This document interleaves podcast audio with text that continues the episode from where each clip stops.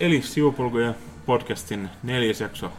Ollaan baari vihreässä haltijattarissa Jyväskylän keskustassa. Joo, vihreä haltijattar baarissa voi myös sanoa. Niinkin voi sanoa. Väliviiva. Tosiaan neljännestä jaksosta kysymys ja minä olen Joonas Puuppo. Paavo Ylämäki on myös.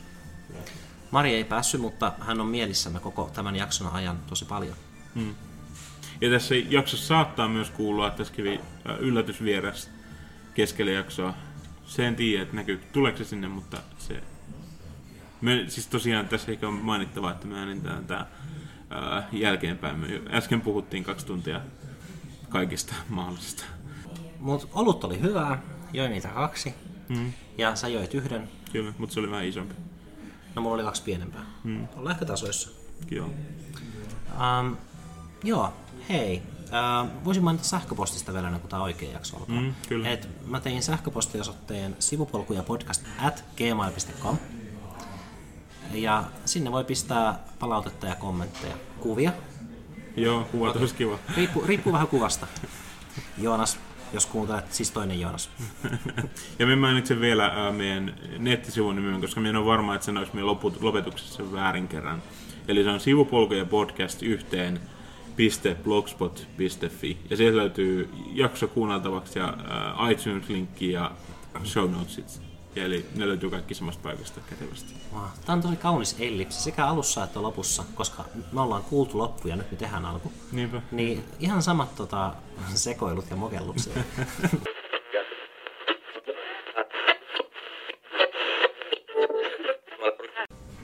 Ei se kuule, kun se on varmaan vakkarissa. Niin. Vai eikö se sanonut, että se meni sinne ruutin sinne ravintelivalistukseen? Ai niin joo. Niin. Mut sielläkin voi olla aika äänikästä kyllä, en tiedä. Mä pelannut kaiken koulutyön lomassa, pelasin tosi paljon Fallout New Vegasia. Sehän siis kun sehän tuli se Fallout 4 tuli tossa ihan vasta niinku... Mitä mun kone ei pyöritä? Sen takia me just niinku... Me aloitin Fallout koko niinku pelaaminen alkoi joskus viime vuoden marraskuussa. Me tarkistin sen Steamista, että me olin ostanut Fallout 3. Ja se oli joskus viime vuoden marraskuussa. Ja sitten ihan vaan sen perusteella, että me ei kuullut siitä, että se oli tosi hyvä peli. Me olin tykännyt myös Skyrimistä. Ja sitten ja se on saman pelistudion tekemä. Ja sitten pelasin sitä joskus vissiin kuukauden tyyliin ja sitten en ole sitten niinku viime vuoden joulukuun jälkeen pelannut ollenkaan, senkin tarkistin Steamista. Mut sitten nyt kun tuli toi niinku Fallout 4 ja me tiedän, että minun kone ei tule sitä pyörittämään millään, niin sit päätin niinku jättää sen kokonaan. Ja sitten Fallout New Vegas, joka on jo niinku monta vuotta vanha peli sekin, niin se oli Steamissa tosi halvalla, sai jossain välissä. Ja sit se on nyt pelannut sitä pari viime päivää, niin kun aloitin se vasta aikaa sitten. Se on kyllä niin loistavaa. Ja tykkään siitä 3:stakin tosi paljon, mutta se ei ehkä johtuu vaan siitä, että ne tykkään semmoista siitä pelityylistä tai semmoista pelin genrestä, mitä se edustaa.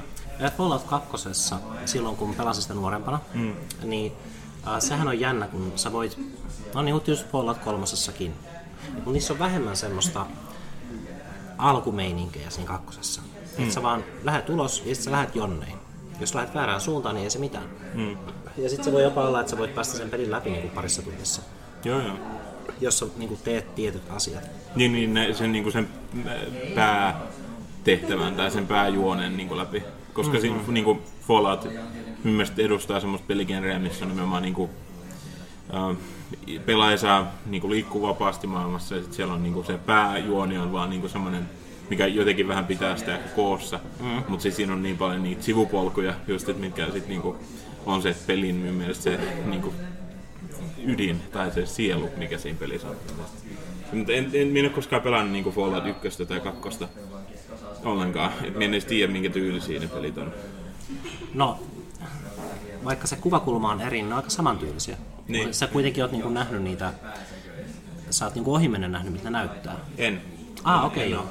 No siis ne on silleen vähän niinku... 2.5 on ehkä väärä termi, mutta että on kuvattu yläviistosta ja sä kävelet siellä pienenä ukkona. Ja sit sä voit mennä sisään rakennuksiin. Kun sä menet sisään rakennuksiin, niin katto katoaa. Et se niinku kuvakulma tai läheisyys ei muutu. Ja niin edelleen, että se on ehkä aika yksinkertaista graafisesti, mutta sisällöltään niin ne on aika moniulotteisia. Mm.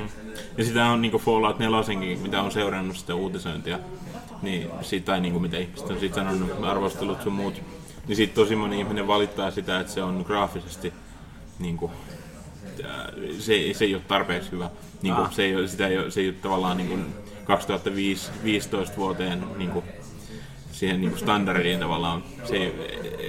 Se on niinku huonompi graafiselta puolelta ja sit ihmiset sen takia niinku tuntuu, että ihmiset lyttää sen pelin täysin. Mut sit taas niinku ne pelaajat tuskin on ees niinku niitä tuskin kiinnostaa, että Fallout tyylisen niinku pelin pelaaminen ollenkaan muutenkaan.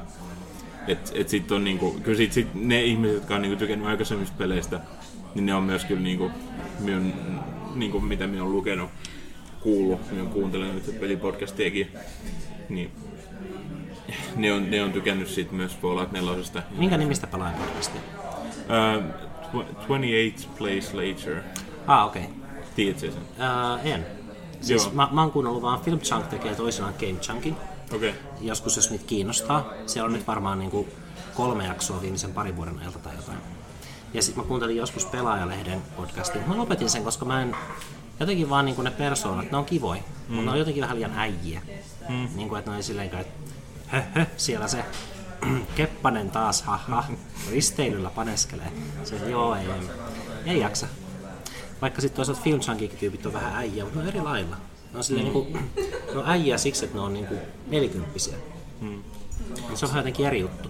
Sehän podcasteissa on nimenomaan, että niistä niinku vaikka aihepiiri kiinnostaisi, mutta siitä ne persoonat ei jotenkin, niin se joku, se tyyli ei vaan jollain tavalla niinku satu yhteen niinku oman, mitä itse hakee sieltä podcastilta, niin se voi aiheuttaa niinku, mikä on mielestäni tosi niinku tärkeä huomio, koska podcastit nimenomaan niillä on niinku vähemmän niinku tekemistä.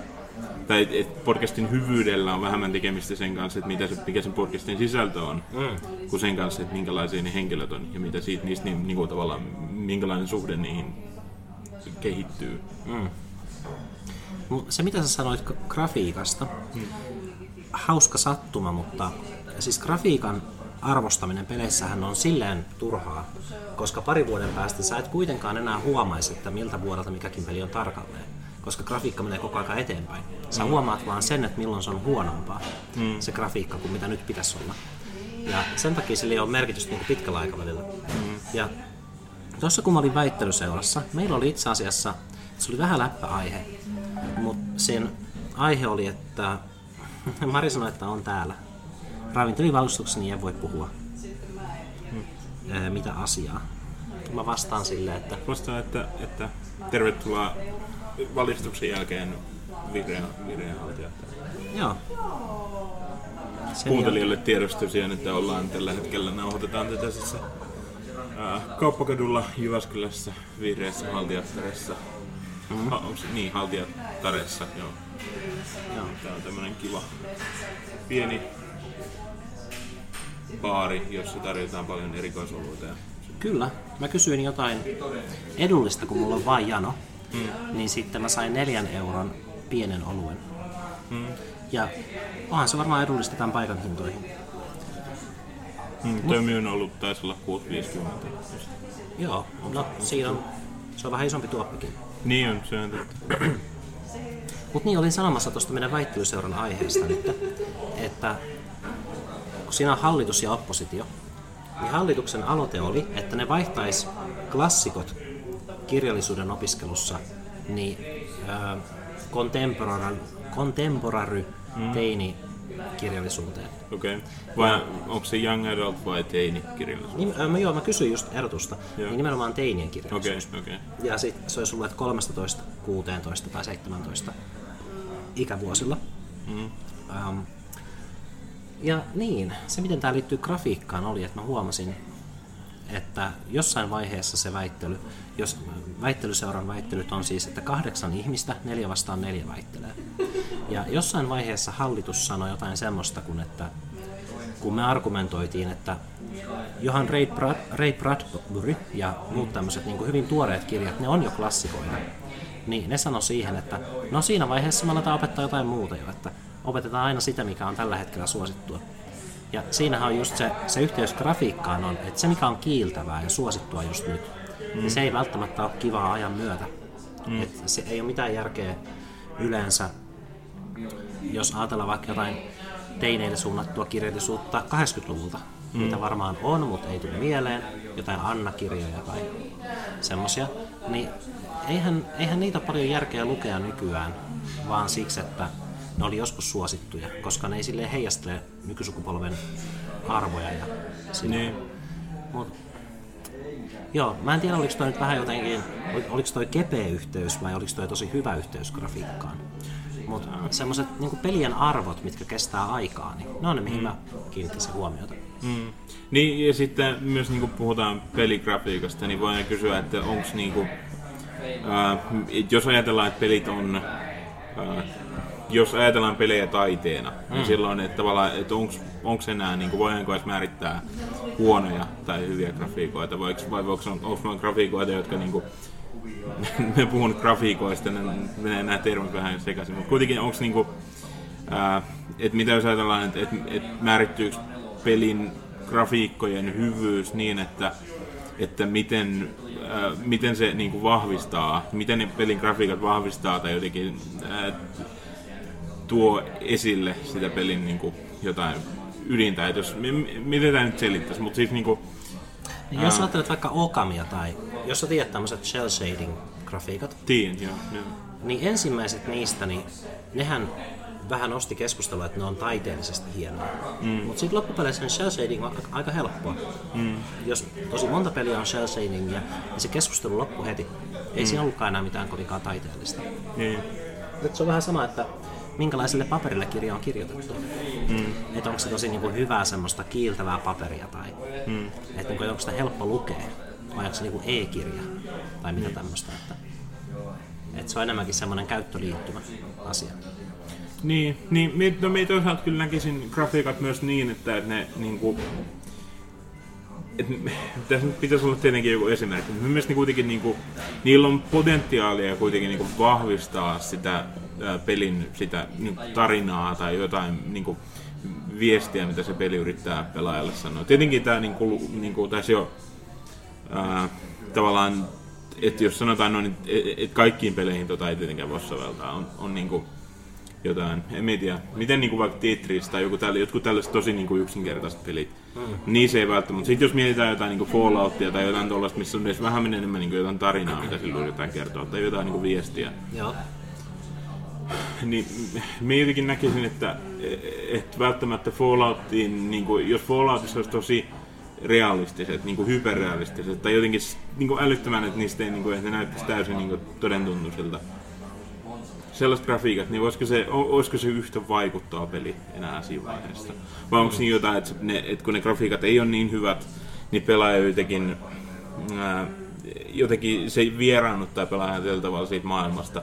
Ja siinä on semmoinen, että sitä tavallaan tarkastelee niin kuin ulkopuolisen näkökulmasta sen sijaan, että itse jotenkin näkisi, että on siellä pelaa pelin sisällä. En tiedä.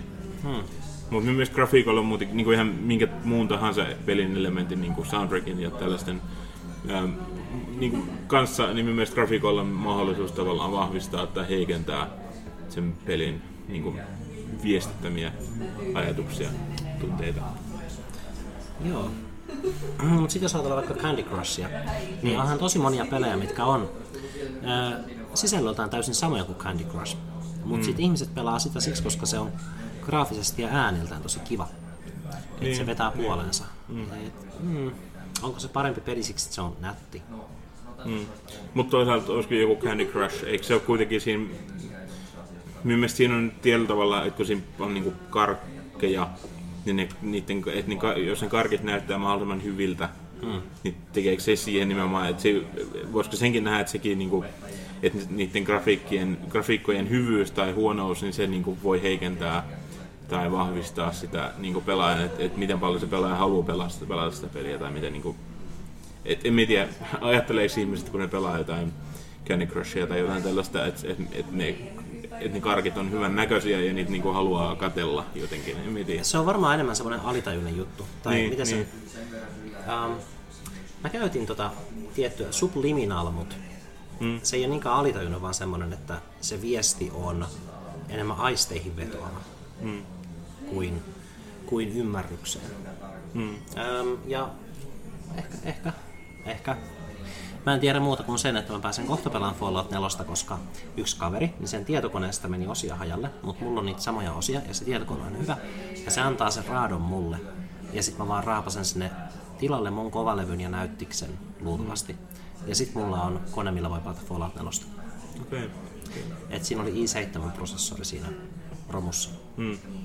Se on tommonen vähän semmonen hyvä velijuttu, että mä oon autellut sitä asioissa ja sit se heittää mulle sen koneen raadon. Fair trade, niin kuin siinä sityssä sanotaan. Miten sitten, että onkohan niin Fallout 4, vaatiikohan se, no ei todennäköisesti ei vaadi minkäänlaista niin aiempaa tietoa niistä peleistä. Kai siinä varmaan niin aika hyvin niin tuodaan. Joo, voisin kuvitella, kun siinä on kuitenkin, se on niin iso juttu, että sit jos vaatisi tavallaan, että siihen pelipäähän sisään sitä, että olisi pelannut aikaisempia pelejä, niin siitä varmaan sit tulisi mitään. Tai niin ei se voisi olla mikään iso hitti, koska kuitenkin niin varmasti on paljon pelaajia, jotka niitä kuulee Fallout 4:sta, eikä ne ole edes aikaisemmin kuullut koko sarjasta. Totta. Hirveä kirjastopelejä, mitä pitäisi päätä läpi. Se on kurja, kun ne tuntuu velvollisuudelta. Niin. No, 20. Mä just tajusin, että mä olin ostanut ton Metal Gear Solid 5:n sen esittely. Ei, se Phantom Pain on vissiin sen itse pelin nimi. Mikähän sen esiosan nimi oli? En tiedä, mä en ole koskaan tutustunut siihen pelisarjaan. Mutta se oli liian realistinen. Mä olin siellä pelimaailmassa ja oli synkkää ja sateista ja ihmisiä kuoli. Ja mä olin niinku, että en mä halua, että ihmiset kuolee tälleen synkässä ja sateessa. Aikaisemmat Metal Gearit, niissä oli värikästä ja sit sä pystyit, niinku, jos sä nostit jonkun ja vähän ravistelit sitä, niin sit kuului semmonen iloinen pimeä ääni ja sit sieltä ilmestyi vaikka panoksia tai jotain sen taskuista. Niin, ja se oli niinku ihan, sen pelin vetävyys oli siinä, että se oli sotapeli, mutta se oli semmonen niinku anime-tyylinen. Nyt kun se on realistinen, niin se ei ole yhtä vetävä. Vähän niin kuin enemmänkin haluan pois sieltä maailmasta.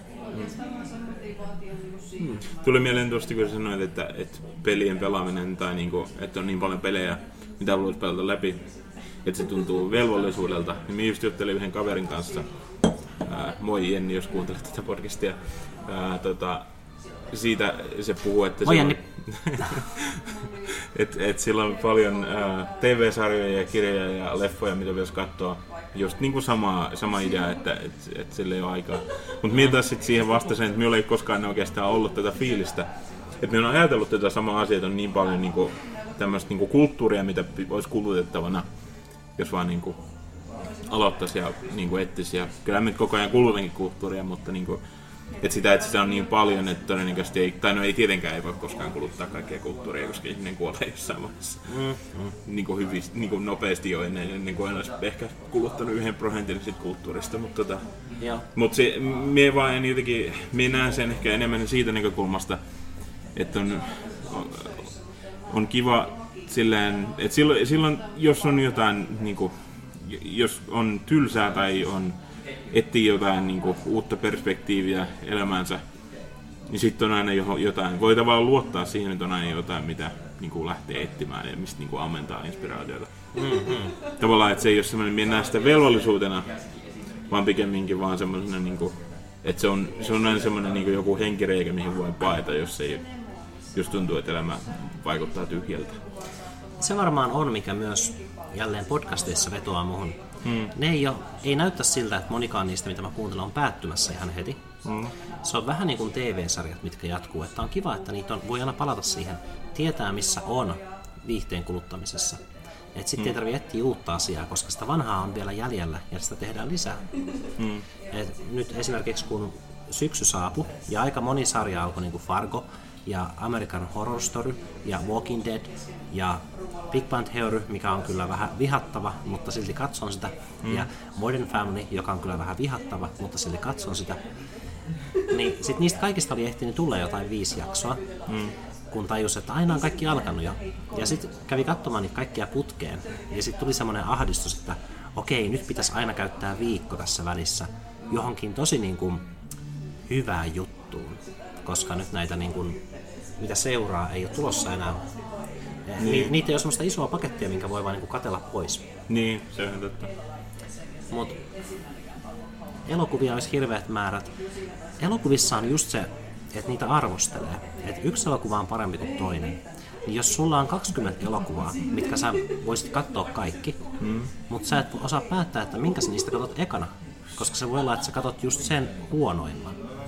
Mutta toisaalta, jos on, että ne kaikki pitäisi katsoa läpi, niin pitäisi vaan aloittaa reunasta. No minä yleensä aloitan siitä. Tämä sama, niin kuin tästä voi vetää niin kuin analogian siis ruokaan ja siihen, mitä syö ruokaa. Siis ainahan, niin kuin, jos on salaattia tai sitten sit sulla on vaikka kalapuikkoja tai jotain, niin ei kannata syödä salaatin pois. Joo. Koska se on niin kuin, minulle henkilökohtaisesti usein se niin kuin vähiten hyvä osa siitä ateriasta. Ja sitten jättää ne kalapuikot viimeiseksi. Niin ehkä tämän saman, minä ainakin varmaan niin kuin, tietyllä tavalla sovellaan, että sitten minä jätän ne niin kuin parhaimmat viimeiseksi jostain syystä. Se ei ole niin kuin, koska sittenhän voi olla, että se ei ole järkevää, niin kuin loogisesti järkevää, koska voi olla sellainen tilanne, että sitten kun on katsonut niitä huonoja leffoja, tai voihan ne osoittautua hyviksi, mutta niin kuin lähtee niin kuin huonoimmasta päästä, niin sitten niille hyville ei välttämättä ole enää aikaa. Niin, totta. Se on niin kuin loogisesti huono lähtökohta, mutta kuitenkin jotenkin jostain syystä. Tässä on just se ero, että sä syöt sen lautaselle sen yhdeltä istumalta. Että jos sulla on kaksi elokuvaa, vaikka sä et tiedä kumpi niistä on parempi, mutta sä et katsoa molemmat samana yönä tai päivänä, niin sit sä vaan katot toisen ensin. Totta. Ja mä just viime yönä mä kattelin Babe Postkaupungissa. Mä tiesin, että mä en katso sitä kokonaan, mä vähän hypin sitä. Aina kun siinä otti, mä tiesin, että se on George Millerin ohjaama. Niin mä halusin ihan siksi katsella, että minkälaista sen ohjaus on siinä suhteessa esim. Mad Maxiin. Ja se oli hauska huomata, että siinä oli joitain samoja kameraliikkeitä ja semmosia, mitkä oli ominaisia George Millerille. Semmosia, että... Mutta ne on myös vähän kliseisiä. Eli jos jokin lähtee menemään kovempaa, niin sitten tulee semmoinen pikatsuumaus vähän sen kasvoihin. Ja se on kliseinen, mutta jos miettii näitä isoja elokuvia, mitä on tehty, niin ei muut ole käyttänyt samaa. Koska se on samanakaan koominen, mutta se on myös tehokas. Et Millerillä on semmoinen tietty tyyli, että se ei ole silleen koomista, vaan se voi vaan olla niinku adrenaliinin täyteistä. Ja sitten siinä on semmoinen hieno raja, että sillä on semmoisia trooppeja, mitkä voisi olla koomisia, jos se hahmo olisi koominen. Jos se hahmo on vakavasti otettava, niin sitten se on vaan niinku kova juttu. Vähän niin kuin Evil Deadissä, mutta nämä nyt on kaikki elokuvajuttuja taas. Joo. Mutta tosiaan niin siis se Possukaupungissa, niin mä katsoin sen sillä vähän hyppimällä just, että mä kelasin aina semmoisia kohtia, mitä mä näin, että okei, tässä on nyt tämmöinen kohtaus, koska se on lasten elokuva. Sitten on helppo nähdä, että mitkä on vähän niin kuin semmoisia pakollisia askeleita, missä ei voi edes olla mitään luovaa. Mä hypin vaan ne ohi. Mutta sitten kohdat, mitkä mä katsoin, niin mä tykkäsin niistä tosi paljon. Siellä oli itse asiassa aika synkkiäkin juttuja. Siis onko niitä tehty niinku monta niitä, niinku sen sarjan leffoja, vaan se yksi? Ja siis Babe Urhea Possu ja sitten se jatko-osa Pig in the City. Mä en tiedä mikä se on suomeksi, mutta... Joo, siis minä vaan muistan, joskus en sit tiedä kumpi leffa se noista oli, mutta kuitenkin jompikumpi niistä. Jommanko mä muistan kattoneen joskus pienenä. Ja jostain syystä se oli jotenkin tosi... Tai minulla on jäänyt siitä vaan semmoinen niin kuin epämiellyttävä. Onko siinä jotain pelottavaa tai jotain tällaista, mikä voisi nähdä niin kuin pelottavaa? No siinä on teemoja, mitkä on pelottavia. Siinä esimerkiksi possut syödään. Ja sitten se on ikävä ajatus, niin kuin, että possu syödään, kun se kasvaa isoksi. Niin, ja tämmöisiä muita, että... Ja minulla on vaan jäänyt semmoinen niin kuin epämiellyttävä fiilis siitä jostain syystä. En tiedä, mikä se on ollut. Tälleen aikuisena sitä arvostaa, että siinä on teemoja, mitkä...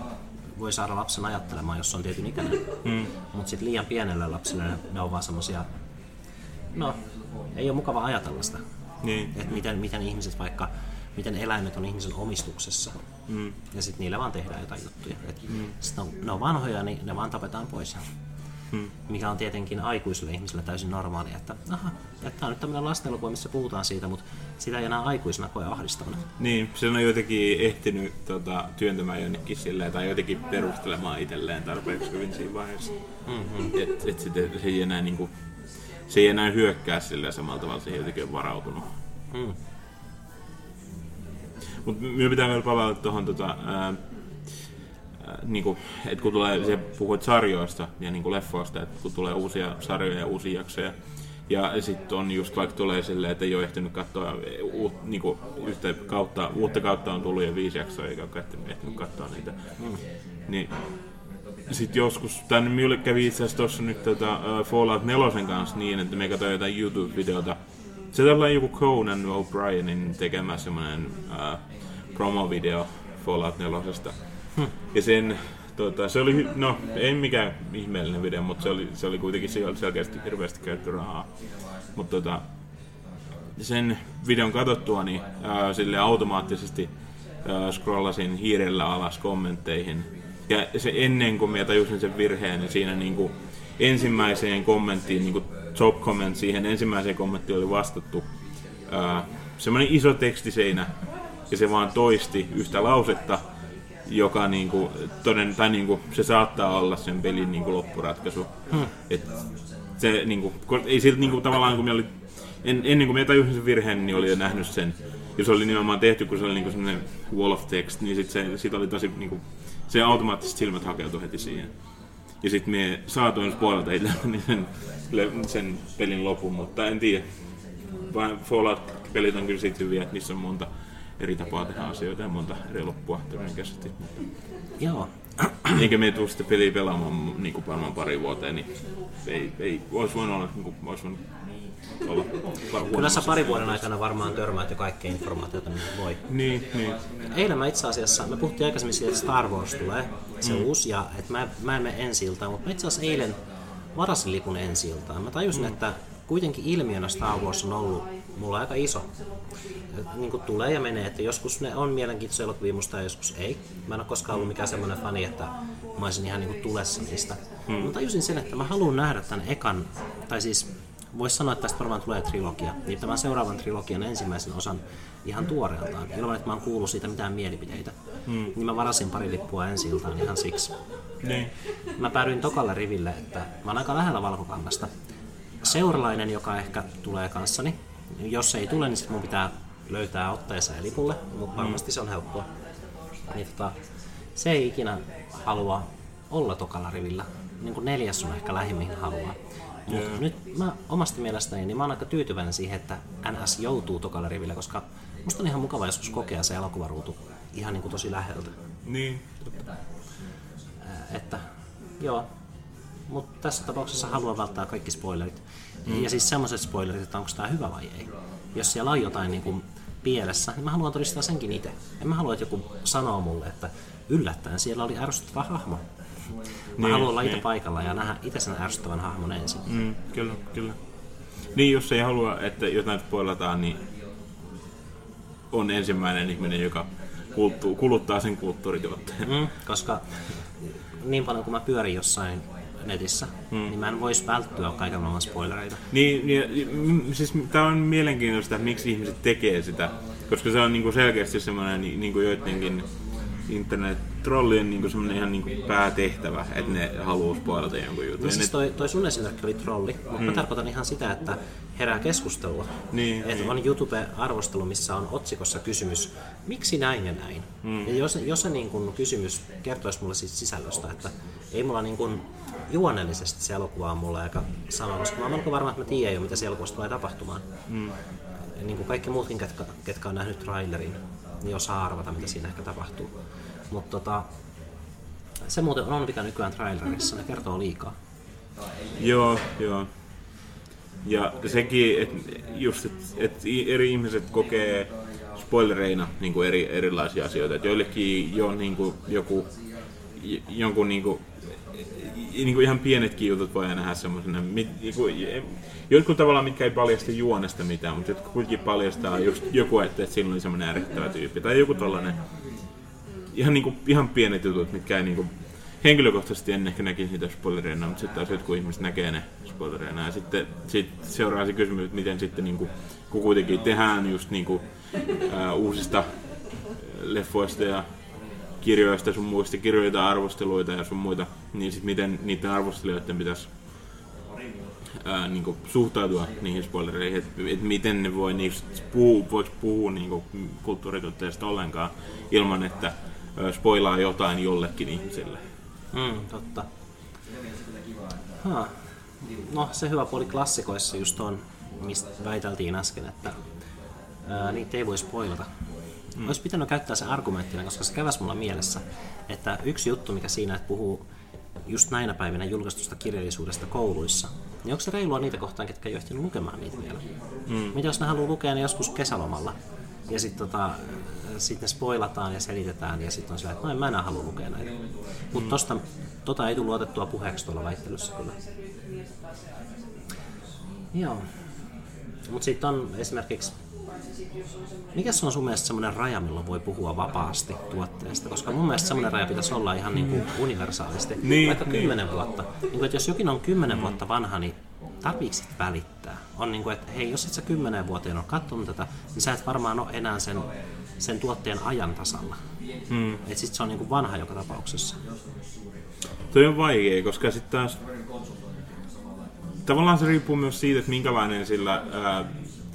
minkälainen vastaanotto sillä kulttuurituotteella on ollut silloin, kun se on tullut. Koska siinä on kuitenkin se, että sitten semmoista just vaikka niin kuin Star Wars tai Harry Potter-sarja tai joku tällainen, niin kuin isot tämmöiset, mitkä niin kuin niistä on muodostunut isoja juttuja, niin sitten tavallaan kuitenkin niihin todennäköisesti ihmiset tulee palaamaan. Tai niin kuin semmoista ihmiset, jotka ei ole kuullutkaan niistä tai on vaikka ollut niin nuoria silloin, että ei ole, silloin kun ne on tullut, ne on ollut niin kuin iso juttu.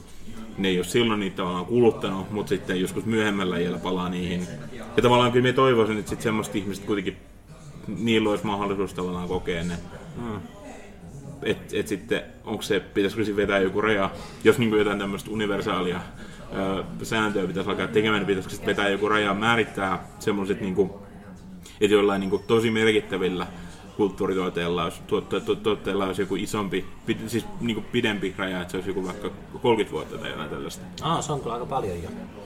Miettii paljon ihminen vanhenee siinä. Niin. Mutta mietin. Siis eihän tietenkään tuommoista rajatusta ei tulla koskaan tekemään, mutta myös siinä on kuitenkin, niinku, että sitten taas jos jostain niinku leffasta, jota todennäköisesti, mistä ei ole muodostunut mitään isoa ilmiötä, niin. Mielestäni siitä voi kuitenkin puhua niin jo vaikka vuodenkin päästä, jos se ei ole enää silloin niin millään tavalla relevantti kulttuurista, tai se ei näy kulttuurista millään tavalla. Mielestäni silloin siitä voi puhua, mutta sitten taas joku isompi ilmiö, mielestäni silloin pitäisi olla niin pidempi aika. Jännä, aina mä mainitsen Film Junkin uudestaan, mutta niillä on yleensä, jos joku alkaa puhumaan jostain, niin sitten se vaan sanoo, niin kun, että come on, tää tuli 2006, jos et saa nähnyt sitä, niin että sit niillä on semmonen, ei kyyninen, mutta semmonen realistinen ote siihen. Niin kun, että ei sua kiinnosta tää. Jos sua kiinnostaisi tää niin paljon, että sua haittaisi spoilerit, niin sä olisit mennyt jo katsomaan sen. Että sit se logiikka on, toi on mun mielestä ihan hyvä logiikka. Niin, ja pakkohan siihen on silloin, niin kun jokaisen on, jos tekee jotain sellaista, jotain ohjelmaa tai mitä tahansa, niin kuin missä käsittelee kulttuurituotteita, niin sitten on pakko vetää jonkunlainen, tehdä itselleen jonkunlainen raja, vaikka sitä ei olisi niin kukaan ulkopuolinen taho määrittänytkään, sitten se on kuitenkin joka tapauksessa niin itse määritettävä itselleen, että minkälaisen linjan vetää. Sitten kuuntelijat tai katsojat tai lukijat voi sitten valita sen mukaan, että sopiiko sitä linja minulle vai eikö se sovi. Viettää kuuntelematta tai sitten kuunnella sen mukaan. Niin eikö meillä ollut joku aihekin tänään ihan? Niin, niinpä. Mietin just sitä. Muistiinpanoja terrorismi. Joo, ja hyvä nauru siihen perään vielä. Ja terrorismi, haha. Mä oon humanisti ja mä tykkään ihmisistä, niin mun mielestä on surullista, että ihmisiä kuolee. Mut sä sanoit, että sä et ollut pariin päivään Facebookissa. Oliko siihen joku syy vai olit sä vaan niinku viikonloppulomalla? Siinä oli varmasti, ensinnäkin syy oli kouluhommat, meillä oli ihan hirveästi deadlineja viikonloppuna, ja nyt on vielä, nyt tälläkin viikolla. Ja sitten osa oli tietysti Fallout, tuli pelattu sitä aika paljon, mutta sitten oli myös yksi niinku tärkeä syy, oli just nämä Pariisin terrori-iskut, ja jotenkin se, minkälaisen ilmiön se synnytti sosiaalisessa mediassa, ja jotenkin minä en vaan saanut, jotenkin minun oli hirveän vaikea niin kuin jäsentää sitä minun mielessä tavallaan, mitä minä ajattelen siitä. Tosi paljon ristiriitaisia fiiliksiä. Ja se jotenkin sit vaan niin kuin ajoi pois Facebookista jollain tavalla. Et kun niin kuin haluaa käsitellä asioita ehkä enemmän. Niin kuin, tai jotenkin, ei halua, niin kuin, minulla oli niin paljon muutakin tehtävää, että minä voi käyttää sitä koko aikaa, niin kuin, koko viikonloppuun siihen, että minä yritän miettiä, että mitä me on mieltä jostain Facebook-ilmiöstä. Mm-hmm. Se oli jotenkin outoa, kun se Facebookin pohja, mikähän se nyt sanoisi, matalin kynnys, mitä tehdä, on just silleen, että vaihda profiilikuvasi värit ja näin voit jotenkin olla osallisena siihen, mitä tunnet siitä, että Pariisin on hyökätty ja voit näyttää tukeasi. Ja sen pitäisi olla maailman yksinkertaisin asia. Niin kuin mäkin vaihoin värini profiilikuvaa ihan vaan silleen, että toki. Tämä voi olla vähän semmoinen, että me väritetään sosiaalista mediaa vähän niin kuin ajatuksella siitä, että Pariisiin hyökättiin, se on kurjaa. Mutta sitten, että ihmiset alkoi protestoimaan sitä hyvin matalan kynnyksen reaktiota. Ja sitten yhtäkkiä, jotenkin somessa kaikki on aina konfliktia. Ja se on ikävää. Koska ihan niin kuin me ei tiedettäisi, että ihmiset ei seuraa asioita ylipäänsä, mutta varsinkin mitään niin kuin hyökkäyksiä Euroopan ulkopuolelta. Eihän se ole uutta tietoa. Ja se, että aggressoidutaan ja ollaan pahastuneita siitä, että ettekö tiedä, että muuallakin on pommitettu, niin se on niin turhaa, koska me tiedetään, että ei ihmiset silleen seuraa kaikkea. Ja sitten se, niin kuin, kuka tässä nyt oikeastaan oli se, kuka ei ollut tiennyt asioita? Se, kuka ei ole seurannut uutisia, koska harvat seuraa uutisia siinä määrin, vai se, kuka sanoo muille, että te ette ole seurannut uutisia. Silloin tämä itse henkilö, joka kritisoi muita tästä uutisen seuraamattomuudesta, jos pysyt kärryillä, niin se itse ei ole tiennyt asioita, kuten että ihmiset ei seuraa uutisia. Ja siinä oli niin syvä ironia, mistä halusin vaan pysyä kaukana. Että mullakin niin se, jos luit se mun blogitekstin. Mie luin sen kerran, joo. Niin se oli mulle... Siihen voi linkittää, se on otsessa. Joo, kiitos. Musta tuntuu, että se oli aika pitkä. Mutta sen pointtina oli just se, että se oli ajatusharjoittelu mulle itselleni. Ja siinä alussa oli 3 kysymystä, että tuntuuko susta tälleen samalta? Ja sit sä tiedät, että kannattaako sun lukea tää. Ja mä en tiedä, koska mä kirjoitin sitä ensin, kun mä olin lähdössä töihin. Se mun piti lähteä töihin, niin se jäi vähän kesken. Ja sit mä kirjoitin sen loppuun asti. Oliko siellä lopussa, kun sä luit sen niin juttu, niin vapaasta ajattelusta? Tai siitä, että... Oli siis, joo. Joo. Okei, no sit sä luit sen koko tekstin. Joo. Koska mä ajattelin, jos sä luit sen pätkäversion, niin se vähän niin kuin loppui sillä, että oho, pitää lähteä töihin, mä jatkan joskus toista. Joo, ei ollut semmoista, kyllä se oli niin kuin siinä ihan koko. Okei. Joo, mutta siis se, ketkä tätä kuuntelee, ei varmasti ole lukenut sitä mun tekstiä. Mutta sen tekstin pointti oli just silleen, kun käsitellä itselläni koko tätä outoa tilannetta. Ja sitä, että mitä siitä voi oppia, että miten ihmiset, ketkä suuttuu terrorismista muslimeille, pelaa vaan terroristien pussiin. Ja se kuulostaa tosi kliseiseltä. Ja silleen, että miten niin muka. Mutta niinhän se on, koska terroristit haluaa nimenomaan jakaa maailman 2 puoliskoa, mitkä sotii keskenään. Ja niitä ei ole montaa. Meidän on tosi helppo sotia niitä vastaan, jos me kerran haluaa sotia. Mutta sitten jos me tehdään sitä toisesta puolikkaasta vielä paljon isompi, niin sitten tavallaan meidän, tai kutistetaan omaa puolikasta enemmänkin. Meidän on paljon vaikeampi olla mukana tuossa, koska sitten me vaan helpommin suututetaan kaikki muut rauhaa rakastavat muslimit, koska jos me lopetetaan välittömästi siitä, että mitä mieltä ne on asioista, ja heitellään polttopulloja niiden koteihin tai jotain tämmöistä, niin me ihan turhaan vaan suututaan ihmisiä, kelle ei ole mitään syytä olla meidän vihainen, ketkä vaan vaikka asuu pakolaisena jossain länsimaassa, ja ne vaan miettii, että no, täällä sitä nyt ollaan. Eikä ne halua mitään pahaa kelleen. Mut joo. Minulla oli minun on jotenkin tosi vaikea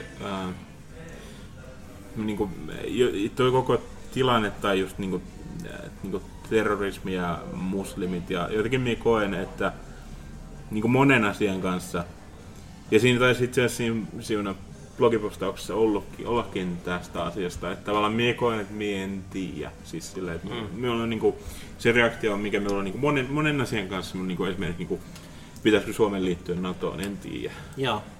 Tämä on tosi hyvä vastaus. Siis mun pointti oli siinä blogissa, että on parempi sanoa en tiedä, koska sit kun sanoo en tiedä, niin joku muu saattaa sanoa sulle hyviä syitä puolesta tai vastaan. Ja sitten joku toinen ihminen saattaa sanoa vasta-argumentin sille. Ja sitten se synnyttää. Mut siitäkin huolimatta, että me on kuullut paljon puolesta ja vastaan argumentteja monen niinku asian, muun muassa niinku just muslimi-ideologia, islamistisen ideologia sun muuhun tämmöiseen liittyen, niin minä en ole kuitenkaan, koen, että minä en ole saanut siitä jotenkin tarpeeksi. Minä en ole tehnyt itse niin tarpeeksi työtä sen eteen, että minulla olisi semmoinen, niin kuin, että minä pystyisin sanomaan jotain niin kuin semmoista, mikä ihmisten, niin kuin, mikä olisi jollain tavalla arvokasta. Mm-hmm. Että se on myös niin kuin ongelma. Ja niin kuin itteeni just enemmän se niin kuin jäi mietittymään se koko homma. Tietenkin se on niin kuin älyttömän surullista. Ja tosi semmoista, niin kuin se, ainakin minulla meni ihan koko, niin kuin, minä näin sen, siis puhutaan Pariisin terrori-iskusta, niin minä silloin, oliko se nyt perjantai-lauantai välinen, milloin se? Joo, kyllä. Joo, minä perjantai-iltana luin Twitteriä, ja silloin tuli ensimmäiset uutiset, että siellä on tapahtunut terrori-isku, tai terrori-iskuja, ja sitten silloin kun minä menin nukkumaan jossain vaiheessa iltaa, kautta yötä, ja silloin niin kuin, kuolleiden määrä epäiltiin, että se oli joku 40, ja sitten me heräsin aamulla, niin se oli noussut sinne 120, yli 120. Mm-hmm. Ja se jotenkin se, että sitten kun siinä aamulla, kun heräsi ja yritti niin kuin, jotenkin käsitellä, Twitter oli tietysti täynnä, kävin niitä sitä feedia läpi, ja se oli koitin niin kuin, selvittää se, että itselleni mitä oli tapahtunut. Ja se oli niin kuin hyvin semmoinen pysäyttävä kokemus. Ja sekin varmasti ihan vaan se, että se tapahtui, niin oli osa syy sillä, että minkä takia en käynyt niin kuin Facebookissa parin päivää. Koska se vaan niin kuin semmoinen, että se pysäytti täysin. Ja se myös niin kuin teki kouluhommien tekemisen tosi vaikeaksi, koska siinä oli niin kuitenkin vaikea jatkaa, päästä jotenkin siitä, että siirrytään tänne sivuun ja sitten koitetaan jatkaa jotain kouluhommia. Mm-hmm. Ja sitten se meni vaan niin kuin yritti ajatella sitä, ja sitten kun kävi Facebookissa ja just oli se Ranskan lippukampanja, ja sitten siellä ihmiset niin keskusteli siitä ja oli puolin toisen argumentteja. Ja semmoinen oma juttu, tai niin kuin, mikä minulla pisti silmään, tai jotenkin semmoinen, mitä on nähnyt monessa muussakin tapauksessa. Ja minä tästäkään tiedä, mitä minä olen tästä mieltä oikeasti, mutta kuitenkin se, jotenkin semmoinen, minulle tulee huono, semmoinen niin kuin jotenkin epämiellyttävä olo siitä, kun siinäkin siinä lippukampanjan yhteydessä, aina kun joku muutti profiilikuvansa sillä, että siihen tuli se Ranskan lippu, niin se saman tien automaattisesti jakoi sen tavallaan niin kuin muulle Facebook-fiilille. Niin, aina kun profiilikuva vaihtuu, niin sitten sen näkee muutkin. Mutta se oli ihan niinku se, niitä oli tietenkin seinä täynnä siinä vaiheessa, se newsvideo oli ihan täynnä niitä. Ja jotenkin se, että tavallaan jotenkin olisin ehkä, en tiedä onko tämä niinku huono niinku epäloogista ajattelua, onko minä niinku vaan ajatellut tätä liian vähän aikaa vielä. Mutta jotenkin ihan, että jos se olisi mennyt niin, että siitä ei olisi tullut minkäänlaista, niinku, että nyt kaikki muut minun kaverit saa nähdä, että minä kannatan tai niinku tuen Ranskaa tässä, tuen Pariisia. Et jos olisi ollut vaan semmoinen, että voi vaihtaa profiilikuvansa hetkeksi niin kuin sillä, että se on, niin kuin, siinä on Ranskan lippu, ja sitten siitä ei olisi tullut minkäänlaista julkaisua newsfeediin, ja sillä, että siitä ei muut ihmiset pääse tykkäämään. Siinä tulee semmoinen, että semmoinen niin kuin, epäilee, että hakeeko jotkut ihmiset sillä vaan semmoista niin kuin moraalista, semmoista ylemmyyden tunnetta. Et koska se on, niin kuin semmoinen, se on tietenkin niin kuin hyvä asema se, että tukee Ranskaa ja Pariisia, ja se on niinku se oikea juttu, tietenkin, sen varmaan kaikki on siitä samaa mieltä, mutta sitten se, että se jakaa muille, niin se on jotenkin se, minä en näe, että siinä ei ole mitään semmoista niinku kannanottoa, koska se on niin itsestäänselvä juttu, ja jotenkin niinku, että niin sit se, että sen pitää niinku, tai Facebook automaattisesti jakaa sen niinku muulle kaveripiirille, ja sitten ihmiset tykkää siitä, että ootpas siihen nyt hyvä ihminen. Tai tälleen minä sen näin jotenkin. Meillä tuli semmoinen fiilis siitä. Ja se oli yksi syy, minkä takia se koko niinku homma, mikä se sosiaalinen median ilmiö, mikä se syntyi, sai tosi semmoisia ristiriitaisia fiiliksiä. Ja sitten oli toiseksi oli myös tää Twitterissä, tuli tää hashtag Pray for Paris. Minä en tykännyt siitä pray-sanan käytöstä. Tai se nyt tietenkin, totta kai sitä voi käyttää ja sen niin kuin haittaa, mutta sitten siitäkin niin kuin, jotenkin mielestäni olisi ollut pari niin kuin, miksi se voi puhua vaan niinku jostain Pariisin iskusta ja sitten sanoa siinä twiitissä jotain, että on niinku... Mitä, mie en tykännyt siitä Prey-sanan käytöstä, se hyvinkin särähti korvaan. En tiedä, olisiko se ollut yhtään parempi, jos sen olisi käytetty jotain vaan, että niinku... Että support Preys tai jotain tällaista jotain niinku vastaavaa, mikä tietenkin support Preys olisi tosi huono, koska se ei niinku ole semmoinen vetävä, mutta kuitenkin. Ja oli siinä niinku paljon tällaisia niinku sosiaalisessa mediassa, paljon tämmöisiä juttuja, jotka sai meidät niinku miettimään. Ja teki niinku nimenomaan, että minä en tiedä mitä minä ajattelen näistä, ja sitten vaan tuli semmoinen sekava olo ja halusi vaan niinku jotenkin poistaa itsensä siitä tilanteesta. Joo. Se, mä oon huomannut, että yleensä, jos on seurannut monia eri luentoja tai haastatteluja vaikka tästä aiheesta, niin yleensä joku yksi ajatus riittää tosi pitkälle, niin kun mä otin siltä Jasaf, vai olikohan se sen etunimi nyt kuitenkaan, niin mä otin siltä vaan sen ajatuksen, että ongelmana on islamistinen ideologia, jolla ei ole mitään tekemistä islamin kanssa. Ihan samalla viisin kuin fundamentalistisella kristillisyydellä ei ole mitään tekemistä kristittyjen kanssa.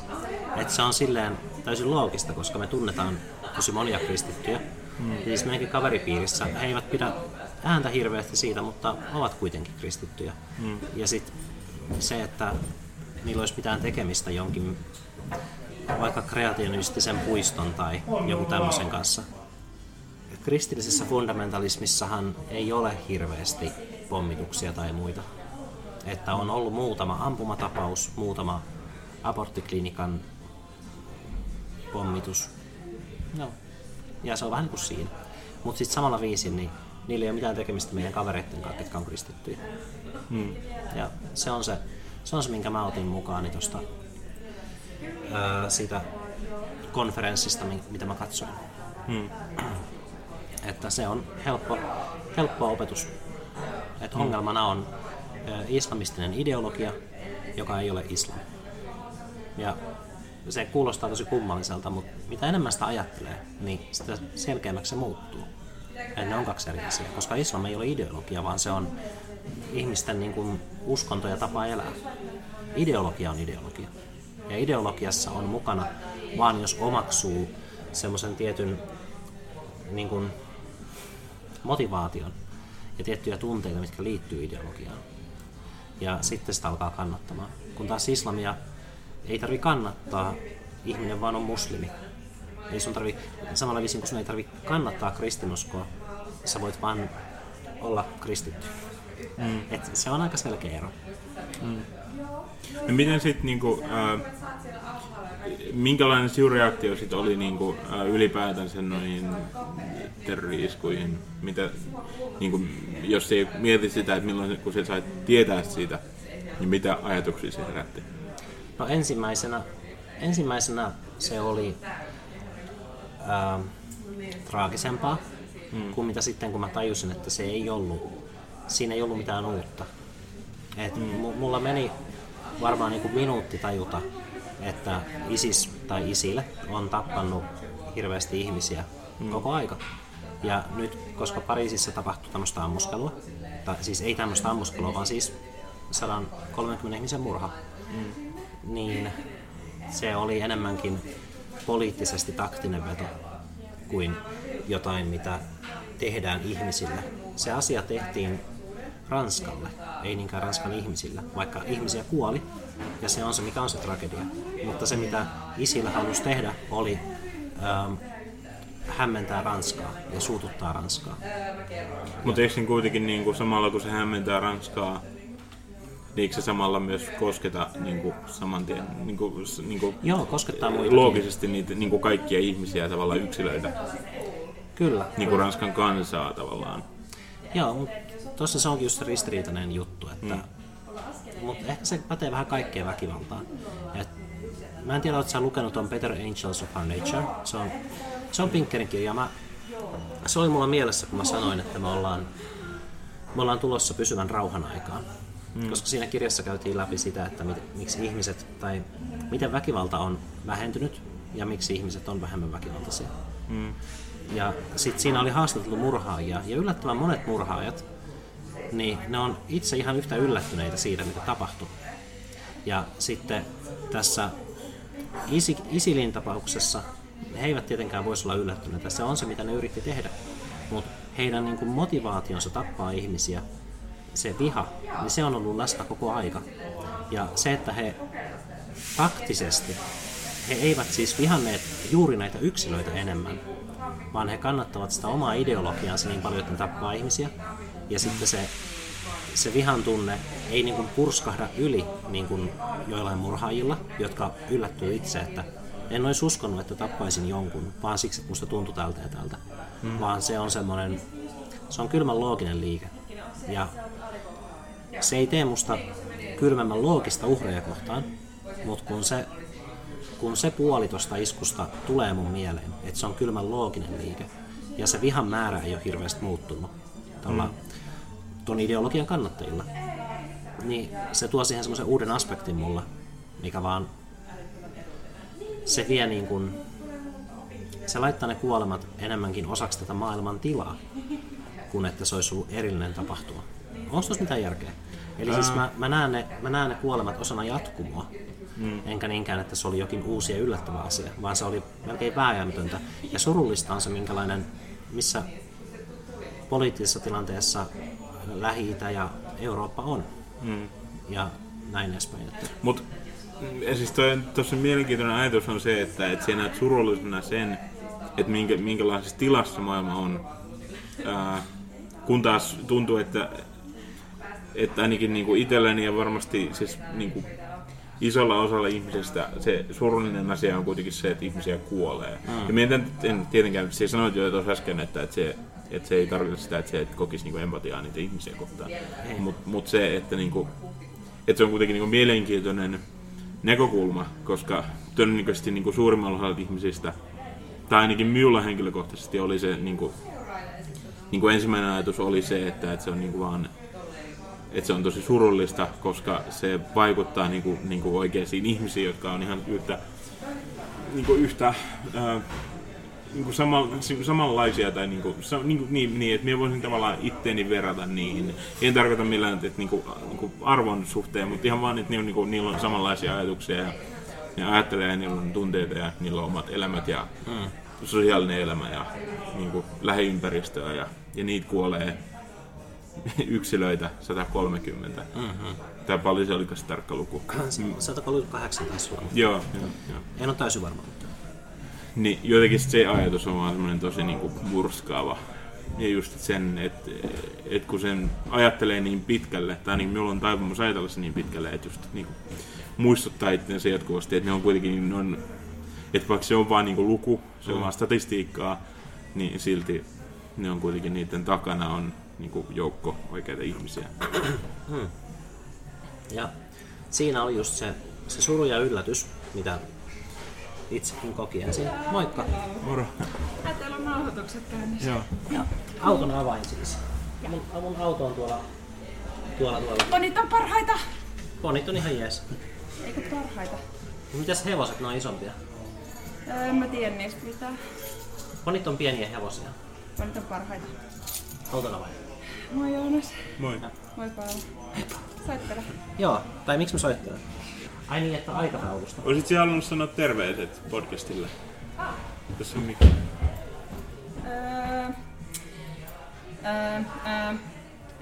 Hyvä Suvi, hienosti meni. Tää oikein onnistu. Mä en ollut suunnitellut mitään puhetta. Mutta tiesittekö, Paavo tietää, että mä oon Korkuksen uusi graafina vastaava. Ai jaa. Oho, siis mie vaan nopeasti silmäilin sitä listaa, en tiennyt kyllä. Joo, Melissan kanssa yhdessä, niin ei ole liikaa paineita. Mä itse asiassa en tiennyt sitä, koska mä lähdin pois sieltä. Ai niin joo, totta. Joo. Että. Onneksi olkoon. Näette ehkä mun tekemiä julisteita tulevaisuudessa. Tähän mennessä kaikki sun teokset on ollut tosi hienoja. Kiitos Paavo. Itse asiassa Naagan, minä mainitsin tämän Naagan viimeisessä kokouksessa tai viime kokouksessa, että yksi minun kaveri, joka ei ole Korpuksessa eikä meidän ainejärjestössä tai niin kuin meidän laitoksella ollenkaan, mutta kuitenkin yksi minun kaveri, jos vaan juttelin niin kuin hän muuten vaan niin kuin ainejärjestölehistä ja sitten mainitsin meidän Naagan, niin sitten se kysyi minulta, että niin, onko se, missä oli tosi hienot kannet, koska se näkisi jossain kirjastossa. Ja minä sanoin, että pitää sanoa Suville, että tuli hyvä palautetta. Kiitos. Joo, kyllä. Olen toivonutkin, että olisi enemmän jotain kuvitusjuttuja. Et muutenkin kiinnostaa vähän eri tekniikoiden kokeilu tällä hetkellä. Sulla on vissiin seinällä se kuva. Oh, joo. Se oli isompi. Se on isompi, joo. Ja no, se on myöskin aika lailla erilainen se niin alkuperäinen verrattuna siihen kanteen. Mm-hmm. Että kun se on leikattu ja liimattu ja kohdistettu ja patkattu. Mä kattelin seinällä, että se on liian pieni. Sen pitäisi olla isompi seinällä. Se ei vie tarpeeksi tilaa. Ja laminoitu? Ei. Kehyksiä mä oon harkinnut. Joo. Mutta mä lähden. Nähdään myöhemmin. Soita. Joo, moi. Oli mukava nähdä. Oli. Kiitos. Moro. Joo, Suviponi. Kyllä. Kävi. Oli. Mitäköhän me puhuttiin tässä aikaisemmin? Sä olit sun terrorismin näkemisen tunneskaala jäi suruun. Minä tunsin vähemmän surua, kun tajusin, että ne eivät olleet niinkään murhia, vaan en tuntenut vähän. Se on tosi vaikea, niin kuin, tähän se on just juttu, jos sä käyt puhumaan mistään muusta kuin tragediasta, niin sä oot automaattisesti kylmämpi ihminen. Joo, siis mietin, että on ihan niin kuin mie tiedän, mistä ei puhuta varmasti, niin kuin, tai siis mie, totahan näkee mediastakin paljon ja siitä tuomitaan siitä tosi äkkiä ja se on niin kuin, että asioilla on monia puolia ja mistä se on tiivistämään on hyvä kuitenkin se, että se niin kuin, että me katsottiin asioita vähän niin kuin eri näkökulmasta, tai me keskityttiin eri näkökulmiin, mutta sitten kuitenkin varmaan molemmat kuitenkin voi nähdä sen toisen näkökulman. Se vaan, että niin kuin laittaa huomioon. Mä en tiedä, meneekö tämä liian filosofiseksi tai liian araksi, mutta jos me verrataan vaikka Suomen vuosittaisia murhia, joita on 120-150, ja sitten ajatellaan jokaista niistä murhista erikseen, ja minkälaiset taustat siinä on ehkä ollut, ja sitten, että se murhaaja luultavasti on tuntenut jotain, sitten se on tehnyt jotain, ja sitten se luultavasti, mä oon melko varma, että useimmat murhaajat ei halua murhata ihmisiä, vaan ne on osittain ajettuja siihen, koska niillä ei ole keinoja käsitellä tunteitaan tai käsitellä niin kuin elämäntilannettaan muulla tavalla. Tai jos vaikka heitä on loukattu jotenkin, niin ne tuntee, että he ovat niin kuin kunniansa vankeja, että nyt asian ainoa ratkaisu on se, että mä teen jotain tuolle toiselle ihmiselle. Ja se on, mä en sano, että se on traagisempaa kuin Pariisin murhat, mutta jos otetaan yksittäistapauksia, niin miten jokainen niistä yksittäistapauksista on erikseen jotenkin tosi murheellista, mutta kiva tää mutta, kun yrittää just olla kuulostamatta kylmältä. Mutta Pariisin terrori-isku, niin se on tämmöinen jaettu yksi melkein poliittinen asia, ja uhrit ja uhrien perheet ja omaiset kaikki, ne kärsii siitä. Ja ehkä se on just se, että se on jaettu asia. Tekee siitä tavallaan semmoisen vähemmän tragedisen jotenkin. Että se on jaettu, he ovat ikään kuin, se on vähän niin kuin luonnon mullistus. Voisi sanoa, että esimerkiksi tuossa Facebookissa oli se, että olen turvassa, jos on maanjäristys. Ja jossain sanottiin, että nyt ensimmäistä kertaa niin käytettiin sitä johonkin muuhun kuin luonnonmullistukseen, että olen turvassa, kun oli tämä Pariisin juttu. Ja silti siinä on jotain vähän samaa. Se on vähän niin kuin ISIL olisi sellainen tsunami ja sitten se osuu välillä joihin. Että siinä on jotain tiettyä semmoista epähenkilökohtaista. Joo, toi jännä ajatus. Minä ajattelin sitä aikaisemmin. Joo, kun se ei ole henkilökohtaista. Niin. No, siis tosi hurjaa, että se on tosi hurja kommentti siihen, että hei, ei se ole henkilökohtaista, että sä nyt satuit olemaan siellä kahvilassa. Ja sit se on just, nämä on kaikki ajatuksia, ei niitä ei ole tarkoitus loukata, vaan ne on vaan, että mä käsittelen sitä asiaa sillä tavalla, kun mä osaan. Ja, kyllä. Joo. Ja varmaan tässä olisi, niin kuin, tämä olisi ehkä ollut hyvä jo sanoa niin kuin tämän keskustelun alussa, että tässä niin kuin varmaan, niin kuin ainakin puhun omasta puolestani, niin en tästä asiasta en ajattele, että on mikään asiantuntija, en tiedä tästä paljonkaan. Nämä vaan niin kuin fiiliksejä ja minä olen täysin niin kuin avoin sille, että jokainen näistä minun ajatuksista voidaan, jos joku vaan niin kuin esittää asiansa hyvin tai paremmin kuin minä, niin silloin minä olen kyllä niin kuin, ainakin yritän olla halukas niin kuin muokkaamaan myös omia ajatuksia. En koe, että minulla on tässä mitään niin kuin semmoista erityistä sanottavaa, vaan ihan vaan se, että niinku, näiden keskusteluiden kautta on mielestäni hyvä käsitellä tällaisia asioita. Koska ne on kuitenkin niinku vaikuttavia. Tai niinku vaikuttava on väärä sana, koska sillä on vähän semmoinen niinku positiivisia konnotaatioita. Mutta siinä on niinku jotenkin pysäyttäviä asioita. Pysäyttäviä on ehkä parempi sana. Se on tietynlainen kriisi elämässä, niin kuin tuommoinen tapahtuu. Mm. Ja mäkin olen valmis muuttamaan mieleni aina, koska siis se on vähän niin kuin mun tunnuslause. Mm. No se ei ole mun tunnuslause. Mun tunnuslause on se, mikä tuottaa ilmi tuodaan, se eittämättä ohitetaan. Mutta sen kääntöpuolihan on se, että jos jokin tuodaan ilmi perustellusta, niin mä en ohita sitä, vaan mä tartun siihen. Mm. Ja itseltänikin, paha sanoa itseltänikin, on ihmisiä, joilta ei ole kuollut läheisiä ja sitten niiden on vaikea samaistua ehkä niin kuin uhrien perheisiin. Ja itseltäni on kuollut läheisiä itse asiassa. Mä just mietin, että mikä tämä on tämä spektri, kuka on läheinen, onko ystävä läheinen, no on. Ja just että olisi tosi hassua, kato kun mä aina ajattelen, että perheenjäsenet on niitä läheisiä ja sitten ystävät vaan on sun elämässä, mutta onhan nekin niin kuin, se on tragedia, jos ystävä kuolee. On, ehdottomasti. Mutta mä pystyn kyllä omien kokemusten perusteella samaistumaan uhrien perheisiin ja uhreihin. Ja se mun samaistumisen kyky ei mene pois sillä, että mä näen nämä murhat vähän erilaisena kuin murhat yleensä. Tää on enemmän tilastollinen seikka sieltä murhaajien puolelta. Ne oli tappamassa jotain ihmisiä. Ja, niin. Onko se sitten traagisempaa, jos murha on satunnainen? Niin, minä menen just sanoa, että siinäkin on tietty semmoinen oma kammottavuutensa, että se on kuitenkin niin selkeä, että siinä ei suunnata sitä minkään mitään vihaa tai mihinkään yksittäiseen kohteeseen tai edes kohderyhmään, vaan se on vaan tai ehkä on siinä tiettyä kohderyhmää, koska se on länsimaita ehkä. Länsimaita vastaan. Mut periaatteessa niin siellä asiakkaissa olisi saanut olla, turisteja Pakistanista. Okei, no turisteja Pakistanista kuulostaa oudolta siksi, että pakistanilaisilla ei ole hirveästi ehkä lähtevää turismia, mutta jos nyt ajatellaan, että sillä ei ollut merkitystä, että minkä maan kansalaisia siellä oli. Tärkeintä oli se, että missä maassa se tapahtui. Eli se tapahtumapaikka on tärkeämpi kuin ketkä on uhrit. Joo. Mutta se on kyllä kammottavampaa, kun ei voi valita sitä, että on täysin syytön siihen, mitä tapahtuu edes. Ja useimmitenhän murhattu, jos on yksittäinen murhaaja ja yksittäinen murhattu, niin tietenkin murhaaminen on väärin ja se murhattu on syytön siihen, mitä sillä tehdään, koska niin vaan ei tehdä.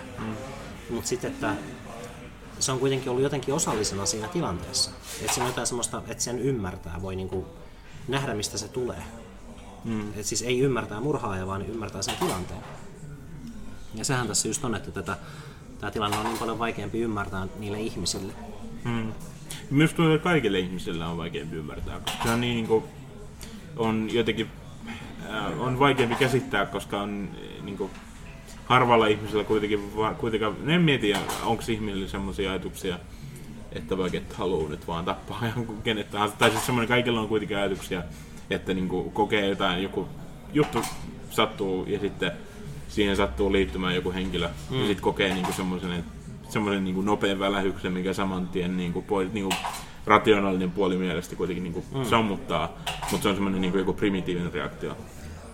Mutta sitten ihminen ei, en henkilökohtaisesti itse koskaan kokenut, että minä vaan haluaisin tehdä pahaa ihan kenelle tahansa. Tavallaan, että se on aina johonkin ihmiseen kohdistunut se primitiivinen reaktio. Että sitten se on vaan semmoinen, että joo, ihan kuka tahansa, kuka nyt vaan tielle sattuu. Ja siinä semmoisessa kylmyydessä on tiettyä, siihen on niin vaikea jotenkin samaistua millään tavalla.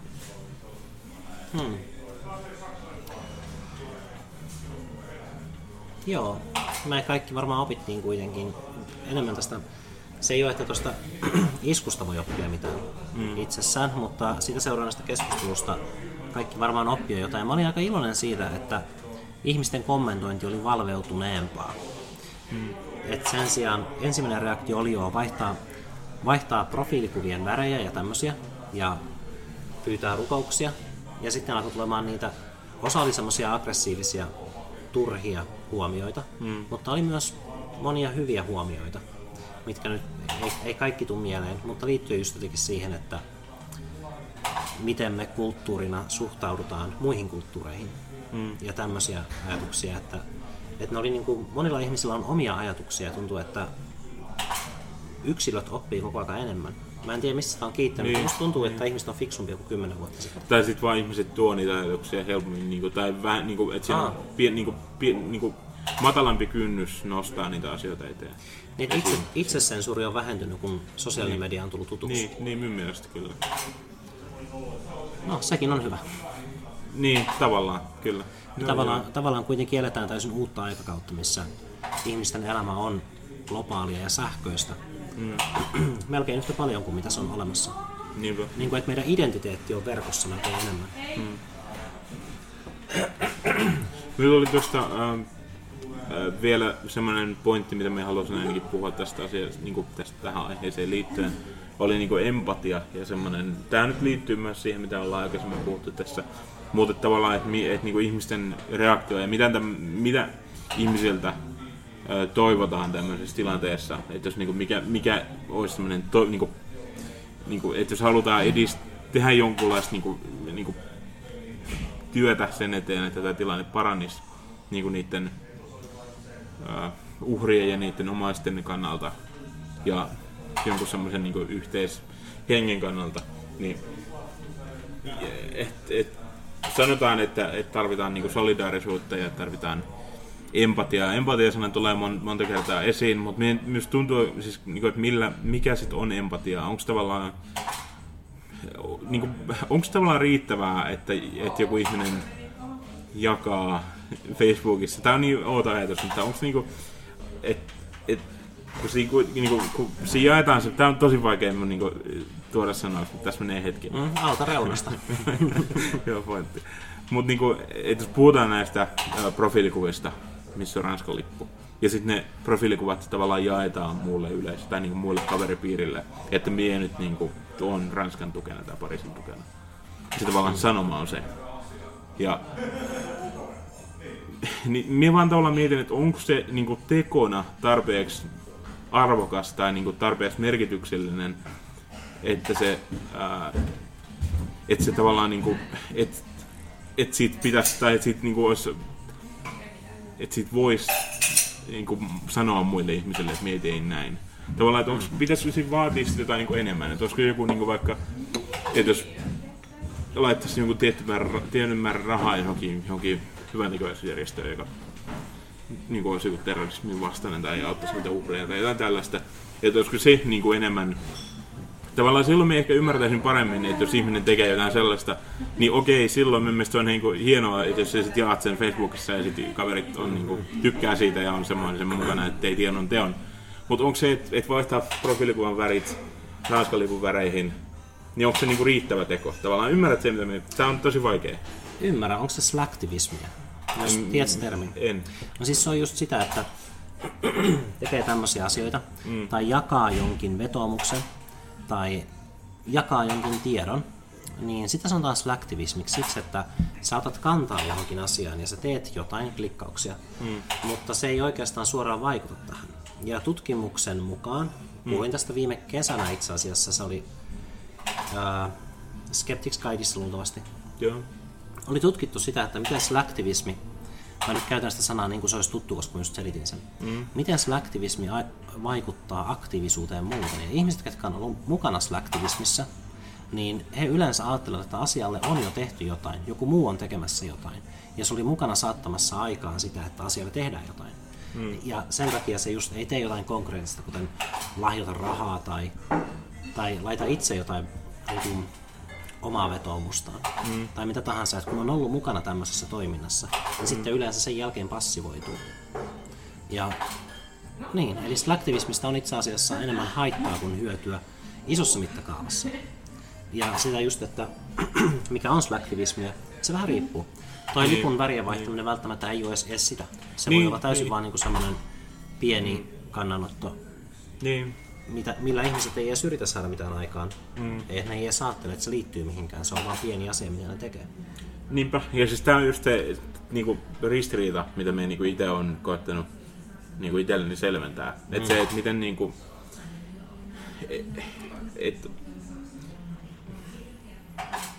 siinä niinku pyritään, jotenkin tuntuu, että minulla on semmoinen niinku, ikävä ajatus, semmoinen negatiivinen ajatus mun mielestä, että monet ihmiset tekee ihan vaan sen takia, että siitä saa niinku semmoisen moraalisen niinku ylemmän aseman. Et me on nyt niinku parempi kuin ne ihmiset, jotka ei laita muutosta profiilikuvaansa ranskalipun väreihin, koska tää on niinku hyvä juttu ja mie nyt tuen tässä jotain niinku hyvää asiaa. Ja siinä on niinku semmonen, ja sit kun se ei kuitenkaan niinku vaadi mitään muuta kuin yhden klikkauksen. Tai mie ei tiedä monta klikkausta, mie niitä muuttanut sitä, mutta kuitenkin. Se vissiin ehdotti sitä ja sit se oli yksi klikkaus. Joo, okei. Niin, mut siis niinku, mut tää on niinku tosi epämiellyttävä ajatus ja mie en tiedä onko se yhtään, onko siinä mitään niinku järkeä. Ja mie on niinku täysin avoin silleen, että joku voi sen murskata täysin ja sitten koita niinku muuttaa omaa mielipidettäni, mutta se on vaan semmoinen, mikä minulla on niinku tullut mieleen ja minä en pysty sivuuttamaan sitä täysin. Ja tätä samaa on niinku monessa sosiaalisen median ilmiössä nähtävissä. Just joku niinku Facebookin profiilikuva tai joku tämmöiset, niinku, mistä on, niinku yleisesti tiedetään niinku jonkun tietyn niin vaikka länsimäisessä yhteiskunnassa tai jossain niinku suomalaisessa sosiaalisessa mediassa, sosiaalisen median kulttuurissa tiedetään, että jotkut asiat on niinku hyviä. Ja sit jos niitä, niinku,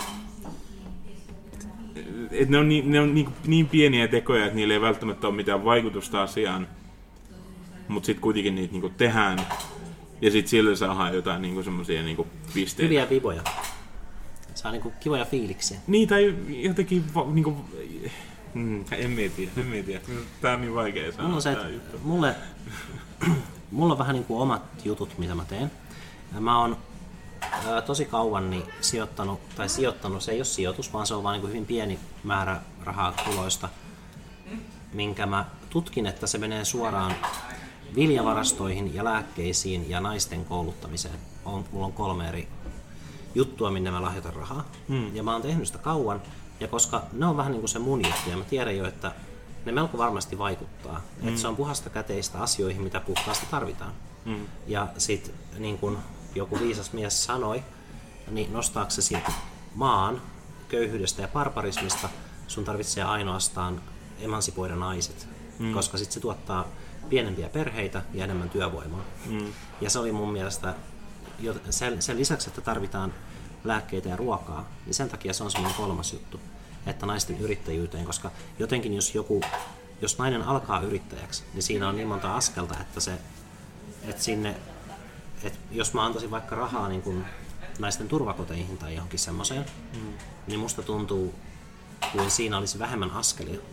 Mutta yrittäjyydessä niin siihen sisältyy niin paljon erilaisia asioita, että se ehkä vaikuttaa niiden koko elämään niin lapsuudesta lähtien, jos osa siitä rahasta menee lapsiin, jotka yritetään suunnata siihen, että niistä tulee yrittäjiä.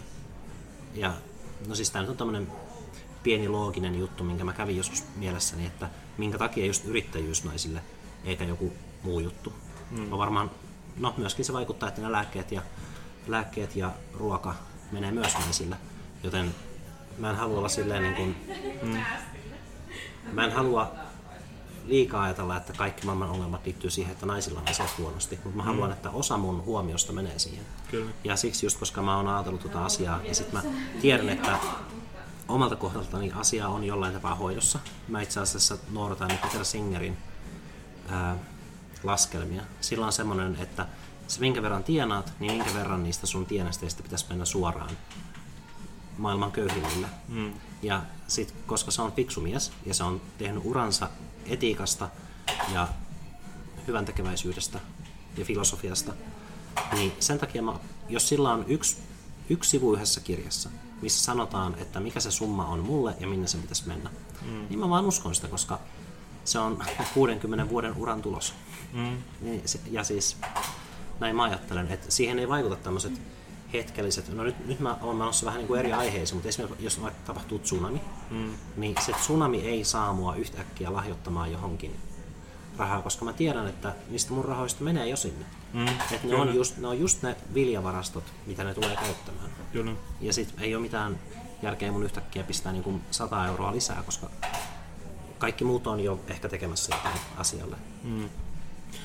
Tuli tuosta mieleen, kun sä sanoit niin kuin, naisten yrittäjyydestä, että se tavallaan, niin kuin, että jos tuet naisten yrittäjyyttä, niin sit silloin niin kuin, se, tavallaan se, ne vaikutukset tavallaan säteilee niin kuin, muihinkin. Niin, siitä tuli vaan mieleen, tää on, myös tää on englanninkielinen sanonta, tai en tiedä mistä se on lähtenyt alun perin. Mä en muista ihan tarkkaan, että mitä se, mutta se, en muista sitä tarkkaan, että mikä se sanonta oli, mutta se ajatus oli kuitenkin se, että niin kuin, että jos se niin anna miehelle, eli anna ihmiselle, mikä se on, muistat sen? Anna miehelle kala ja hän syö päivän, opeta hänet kalastamaan ja hän syö koko elämänsä. Ja mielestäni tuossa just niin kuin, tavallaan, että siinä myös niin kuin koulutuksen, niin kuin, koulutus ja niin kuin just naisten yrittäjyys, se niin kuin yksi yritys, siitä voidaan saada ihan hirveän, niin kuin se voi vaikuttaa, siellä on niin kuin moninkertaiset vaikutukset siellä pienellä sijoituksella.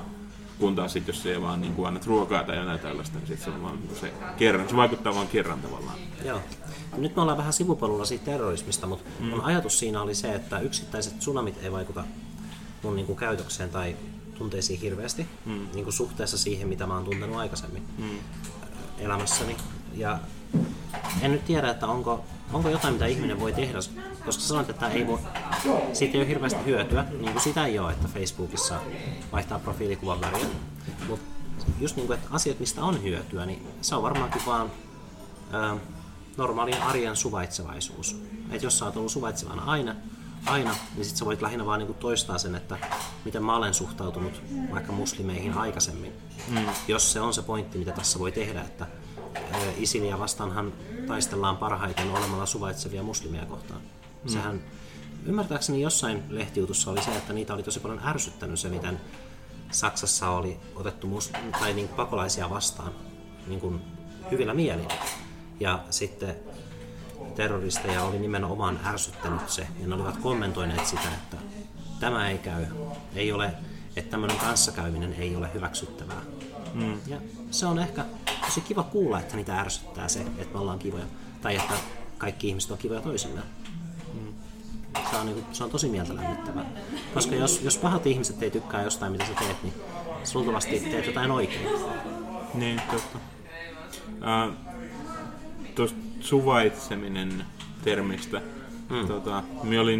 Se on muuten vähän hassu termi siinä, että miksi on jotain, mitä suvaita. Se on enemmänkin vaan, että olet vaan normaalisti muita kohtaan. Niinpä. Et ei ole mitään mitä suvaita, koska tavallisia ihmisiä, mutta sä olit sanomassa siitä termistä. Joo, pari viikkoa sitten, on siitä varmaan pari viikkoa jo, järjestettiin se rodullistaminen ja rasismi Suomessa. Joo. Paneelikeskustelu Vakkarissa, Vakiopaineessa Jyväskylässä. Olin sitä kuuntelemassa. Marikin oli itse asiassa paikalla, mutta ei päässyt tähän nauhoitukseen, mutta ehkä tulee myöhemmin, saa nähdä. Mutta siellä oli kuitenkin tietysti luonnollisestikin keskustelu myös meni niin kuin suvaitsevaisuuteen. Ja minulla ei ole nyt sen henkilön nimeä tässä, joka sen tämän pointin toi esille, mutta siellä kuitenkin yksi niistä panelisteista toi tämmöisen pointin esille, joka oli siis jonkun tutkijan esille nostama, että mitä jos, olisiko realistisempaa tavoitella niin suvaitsevaisuuden sijaan niin sietämistä jollain tavalla. Ja se oli tosi semmoinen ajatuksen herättävä niin pointti minulle, koska niin kuin, sietäminen se on niin semmoinen negatiivinen reaktio tavallaan, että sietäminen, siihen kuitenkin liittyy ajatus siitä, että toinen, se osapuoli, jota siedetään, on jotenkin silloin jotain negatiivista. Ja minä en tykkää siitä ajatuksesta. Mutta jos mietitään niinku yhteiskunnan tasolla ja niinku nähdään, että kuitenkin niinku maailmassa on tosi paljon suvaitsevaisuutta. Ei kun sitä niinku mattomuutta. Suvaitsemattomuutta. just sitä. Mattomuutta. Mutta et jos nähdään se tavallaan niinku tämän hetken tilanne, että se on tosi niinku ikävä, niin olisiko sitten niinku parempi niinku vaikka seuraavan 50 vuoden aikana, jos tähdättäisikin siihen, että päästäisiin sellaiseen tilanteeseen, että maailmassa siedettäisiin toinen toisiamme, kuitenkin kaikki. Jännä. Joo, siis tavallaan, me tarkoitan, että se kehitys ei loppuisi siihen, mutta olisiko se sellainen niin kuin, niinku askel tässä välissä. Niin tämä panelisti mietti tällä. Siis tuo loppupuoli oli tavallaan, kyllä se Häki sanoi siitä, mutta se oli, tää oli, niinku loppupuoli tästä oli niinku minun omaa ajattelua. Tai tietenkin se tutkija sen vissiin esitti ja en tiedä mistä tutkija on se saanut ja mistä ideat lähtee alun perinkin. Sekin on yksi asia, mistä olisi mielenkiintoinen keskustella. Mutta kuitenkin se ajatus on siinä, että niinku, et mitä jos suvaitsevaisuuden sijaan puhuttaisiin siitä. Niin se, jos suvaitsevaisuus on vähän niin kuin liian iso pala näille NS-rasisteille tai kelle vaan. On paha sanoa rasisti, koska ihan vain ihmisillä, ketkä ei suvaitse. No, et sit jos heitä pyytäisi sietämään, niin onkohan niille ehkä vähän jopa, voisi olla vaikeampaa, koska siitä on niin kuin, että miksi mun pitäisi sietää jotain. Niin kuin siihen liittyy, siinä on just epämukavaa on se, kun siihen liittyy se, että niin kuin sietämiseen, että se toinen osapuoli on jollain tavalla, siinä on jotain, mitä pitää sietää. Niin. Joo, se on tosi kummallista. Mutta sitten taas mielestäni se on kuitenkin niinku se on askel niinku alaspäin siitä niinku suvaitsemisesta, että et jos päästäisiin siihen pisteeseen, että toinen niinku siedettäisiin toinen toisiamme, niin olisi se jo niinku huomattava parannus tähän maailmantilanteeseen. Joo, se on jännä, kun itse lähtee siitä. Mutta se on ehkä niin kuin kertoo enemmän minusta kuin tilanteesta. Että koska itse, jos mä vaikka tutustun muista kulttuureista oleviin ihmisiin, niin mä lähden siitä, että ne on samanlaisia kuin minä. Mikä tietysti voi olla virhe siinä. Niin kuin esimerkiksi mun blogissani sanoin, että mä vaan tein kaikille perunamuusia ja possua. Ihan vaan niin kuin tein, koska sitä oli. Ja sitten mä tarjosin sitä myös muslimille, vaikka kyllähän mä nyt oon aina tiennyt, että ei muslimit syö possua. Mutta mä en ajatellut häntä muslimina. Mä vaan ajattelin, että egyptiläinen mies tulee myös. Ja sit se on, mutta eihän se ole sen kummempaa kuin, että kutsuu vahingossa vegaani. Kutsuu vahingossa vegaani, mutta siis niinku, että tarjoaa vegaanimista possua. Mutta sit siinä tapauksessa on vaan se, että ei ole jotenkin tiedostanut, on tiennyt, että on vegaani, mutta on niinku jotenkin hetkellisesti unohtanut sen. Koska niinkin voi käydä. Mutta tässä on just se, että ihmisiin ei lähtökohtaisesti minusta pitäisi suhtautua erilaisina. Sitten nämä ihmiset, jotka suhtautuu erilaisina, niin niille ei voi oikeastaan, ne ei voi tehdä sitä työtä niiden puolesta. Jos ne ei näe itselleen syytä, että on parempi olla, käytetään nyt sanaa suvaitsevainen, niin ei oikeastaan, sitä on vaikea argumentoida niille, että niiden kannattaisi, koska arvoissahan on just se, että jos et sä kannata jotain arvoa, niin sit se ei ole sun arvo. Sä voit jopa ymmärtää, että miksi joku toinen kannattaa sitä arvoa, mutta sä et välttämättä sun elämä vaan on vienyt siihen pisteeseen, että sä et pysty jakamaan sitä arvoa. Et enemmänkin sun kannattaa ehkä kertoa itsestäsi, ja jos sä siis oot tämmönen suvaitsevainen ihminen, suvakki, niin ehkä suvakkien kannattaa sanoa, että mitä positiivisia seuraamuksia ja kokemuksia suvaitsevaisuudesta on. Niin sit se voi olla, että ihan niinku kertomalla niistä omista kokemuksistaan, niin muutkin alkavat suvaitsemaan. Niin. Itse asiassa tuolla Peter Boghossianilla, niin sillä on semmoinen käsite kuin katuepistemologia. Eli jos sä kohtaat ihmisen, joka on sun kanssa täysin eri mieltä jostain asiasta, niin sen sijaan, että sä kertoisit sun mielipiteessä, sen toisen ihmisen ei tarvitse edes tietää, että mitä mieltä sä oot. Mutta jos sä kyselet sen toisen ihmisen, miksi se on sitä mieltä, ja riippuen vähän tilanteesta, että miten se on tullut näihin johtopäätöksiin, että minkä takia se vaikka pitää arvossa jotain tiettyä asiaa, vaikka isänmaata tai jotain, niin kuin että kyselee vaan. Ja voi johdatella tai ei tarvi johdatella, riippuu vähän tapauksesta. Ja on todennäköistä, että jos tällä ihmisellä on hyvin huonosti perustellut ja ei kovin pitkälle elämässä vievät mielipiteet, niin hän ihan itse niin kuin luopuu niistä. Ja se vaatii vaan semmoisen 5 minuutin keskustelun, missä vähän kysellään, että miksi toinen on mitäkin mieltä ja mitä se on tullut siihen. Ja sitten se alkaa prosessoimaan sitä. Ja myöhemmin, jos sä tapaat tämän saman ihmisen, niin se voi olla, että se on ollut ensimmäinen kerta, kun joku on ollut oikeasti kiinnostunut siitä, mitä mieltä se on. Ja se on ekaa kertaa ollut tilanteessa, missä se verbalisoi nämä asiat.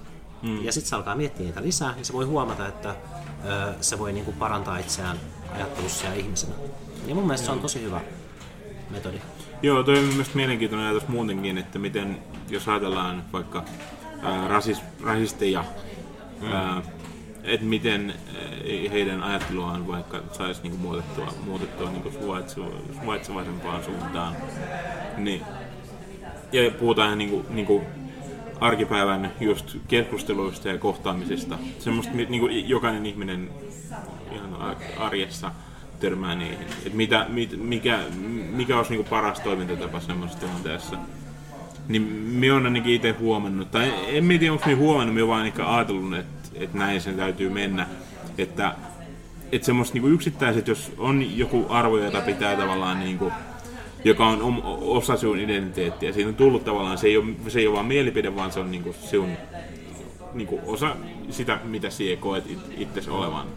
Ja sitten just se tekee asioista, että sen takia, jos joku on eri mieltä sinun kanssa, sit se aiheuttaa konfliktin, koska se niinku tuntuu, että se hyökkää sinulta vastaan, vaikka se oikeasti hyökkää vasta asiaa vastaan. Ja jos tavallaan niinku esimerkiksi rasistien tilanteessa tai niinku yleensä se on jotenkin niinku kehittynyt osaksi niinku omaa identiteettiä, niin semmoisten asioiden muuttuminen yleensä minun huomannut, että se vaatii aikaa ja just sellaista, että se joku pienikin kipinä, just se, että joku voi niinku vaikka kysyä, joku, joka ei, että sulta ei ole aikaisemmin kysytty, että miten sä niinku perustelet nämä asiat, joku vaan niinku tiedustelee sulta ilman, että itse edes niinku tuo mitään tarkempaa niinku omaa mielipidettä siihen mukaan. Niin, ainakin minä toivon, että se niinku pidemmällä aikavälillä just saisi ihmisiä niinku kyseenalaistamaan omia mielipiteitään ja ehkä muuttumaan, niin jos se kokee, jos huomaa, että ne omat mielipiteet on, että niissä on parantamisen varaa. Ja mut näin minä ainakin itse niinku motivoin itseäni myös sit niinku, että silloin kun minä puhun tämmöisten ihmisten kanssa, että minä koe, että tämä taistelu on tavallaan menetetty. Koska minä toivon aina, että jossain vaiheessa, että jos minä vaan niinku kerran silleen niinku hienovaraisesti ja tietenkin niinku kohteliaasti, mutta niinku selkeästi kuitenkin jollain tavalla niinku ilmaisen, että minä en ole samaa mieltä ja ehkä niinku, että minkälaisia niinku nostan esiin jonkinlaisia niinku heikkoja kohtia, mitä sen niinku argumentoinnissa on.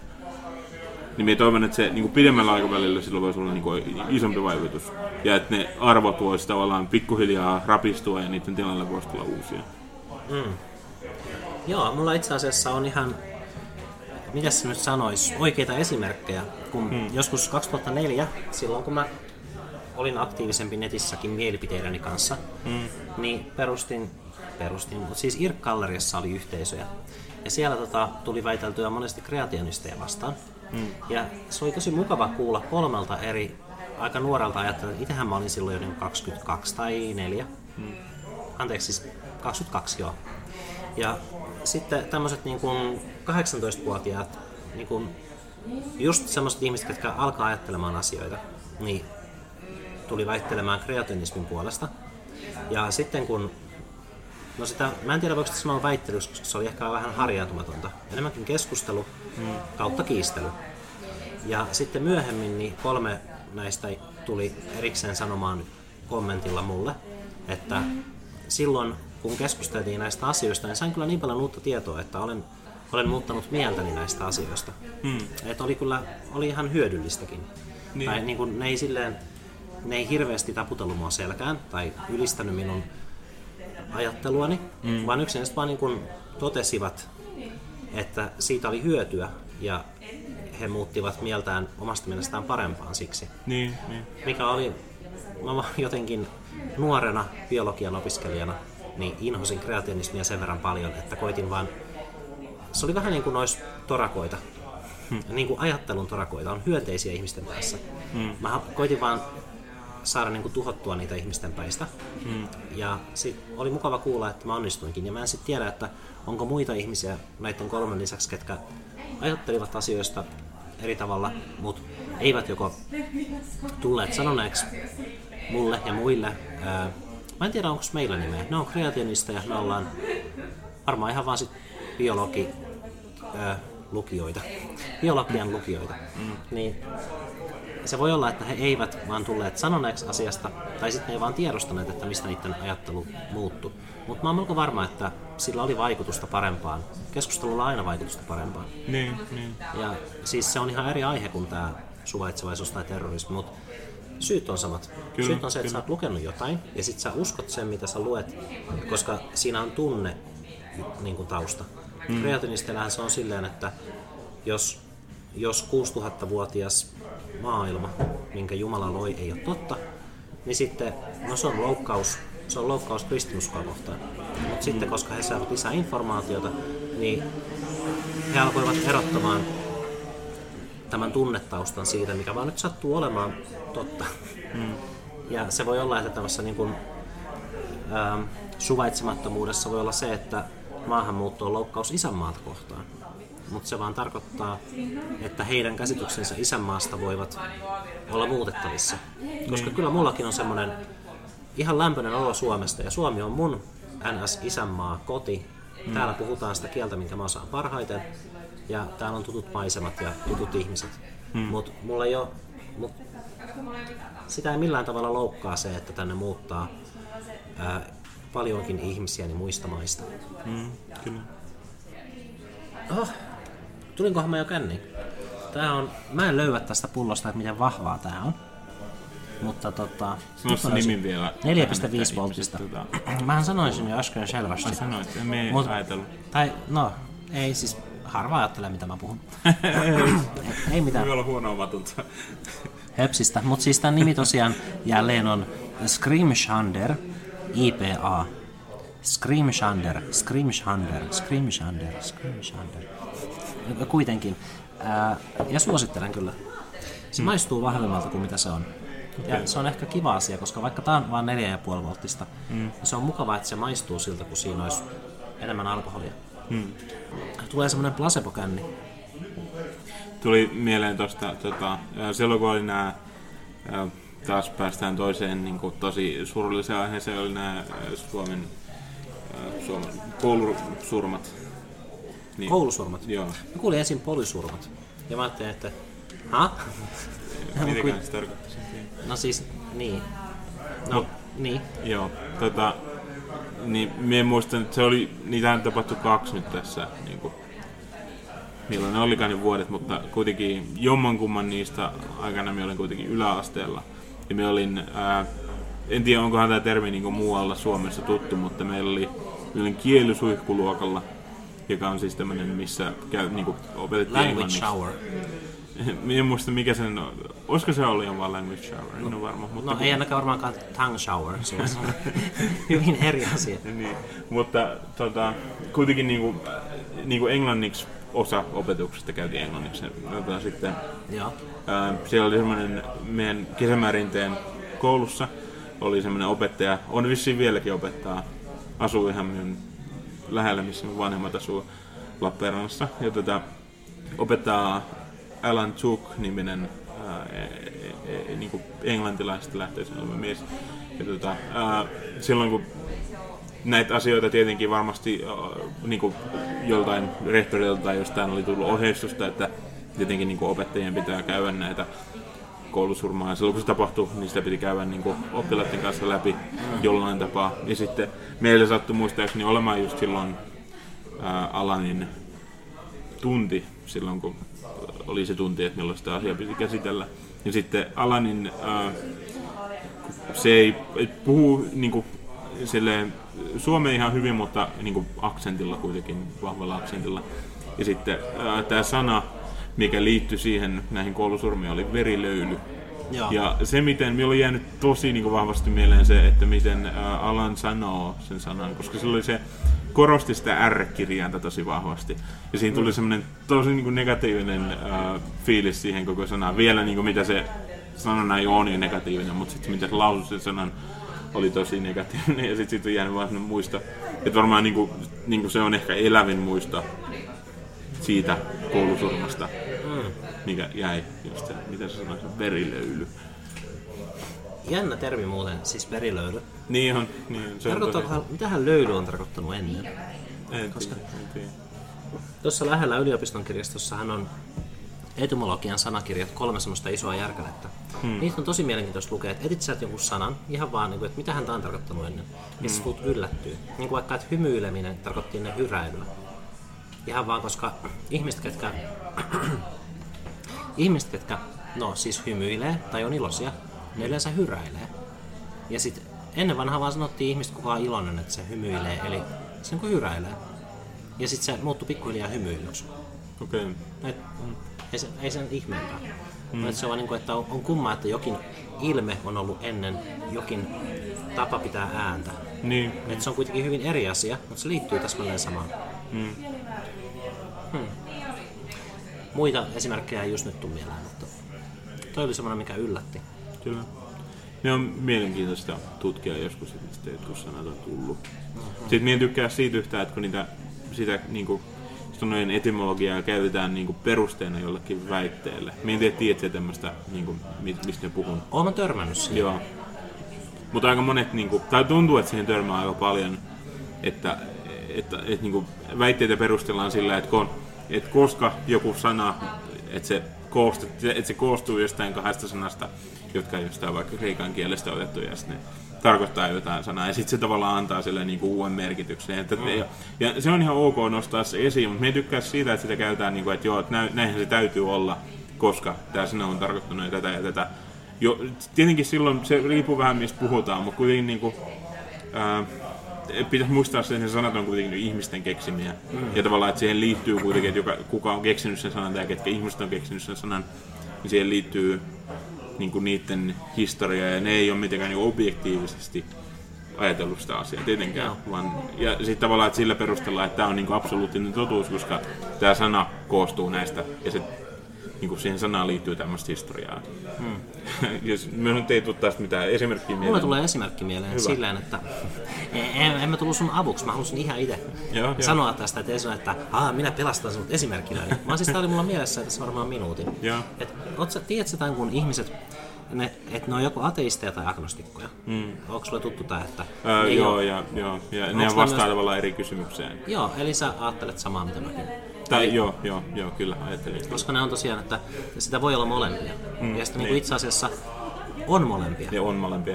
Joo, tai siis, niinku, että voi olla gnostikko, eli ei ole agnostikko, mutta on ateisti. Mutta on silti se agnostikon vastakohta, eli gnostikko. Eli, ja siis, niin. Eli sä oot aina jompaa kumpaa kummastakin. Mm, kyllä. Ja niin edespäin. No ehkä tätä voisi laajentaa vähän, niin kuin selventää, että niin kuin jos puhutaan niinku teismistä ja sit ateismista, niin niinku teisti uskoo johonkin persoonalliseen Jumalaan. Niin. Ja ateisti ajattelee. Joo. Ateisti voi olla kyllä panteisti tai tämmönen niinku, mikä ei ole niinku teismiä. Mm. Esimerkiksi panteisti, se vaan ajattelee, että maailman kaikkeus on Jumala. Mm. Mut sit sillä ei ole persoonaa, että se vaan ajattelee jotenkin hassusti, että maailman kaikkeus on niinku semmoinen olemus, mutta sekin on ateismia, koska... Okei, mutta toi oli vaan niinku semmoinen, että se on nimenomaan se persoonallinen, että on joku, on Allah tai Jeesus tai joku, ja sitten on agnostikko, haluatko jatkaa taas? Niin, no agnostikko on sitten, ettei tiedä, että se on olemassa, ja sitten taas nostikko on, että tietää joo. Et agnostikko oikeastaan sanoo, että ei voi tietää. Sen tietääkseen ei ole tietoa, mikä voisi vahvistaa, että Jumalaa on tai ei ole.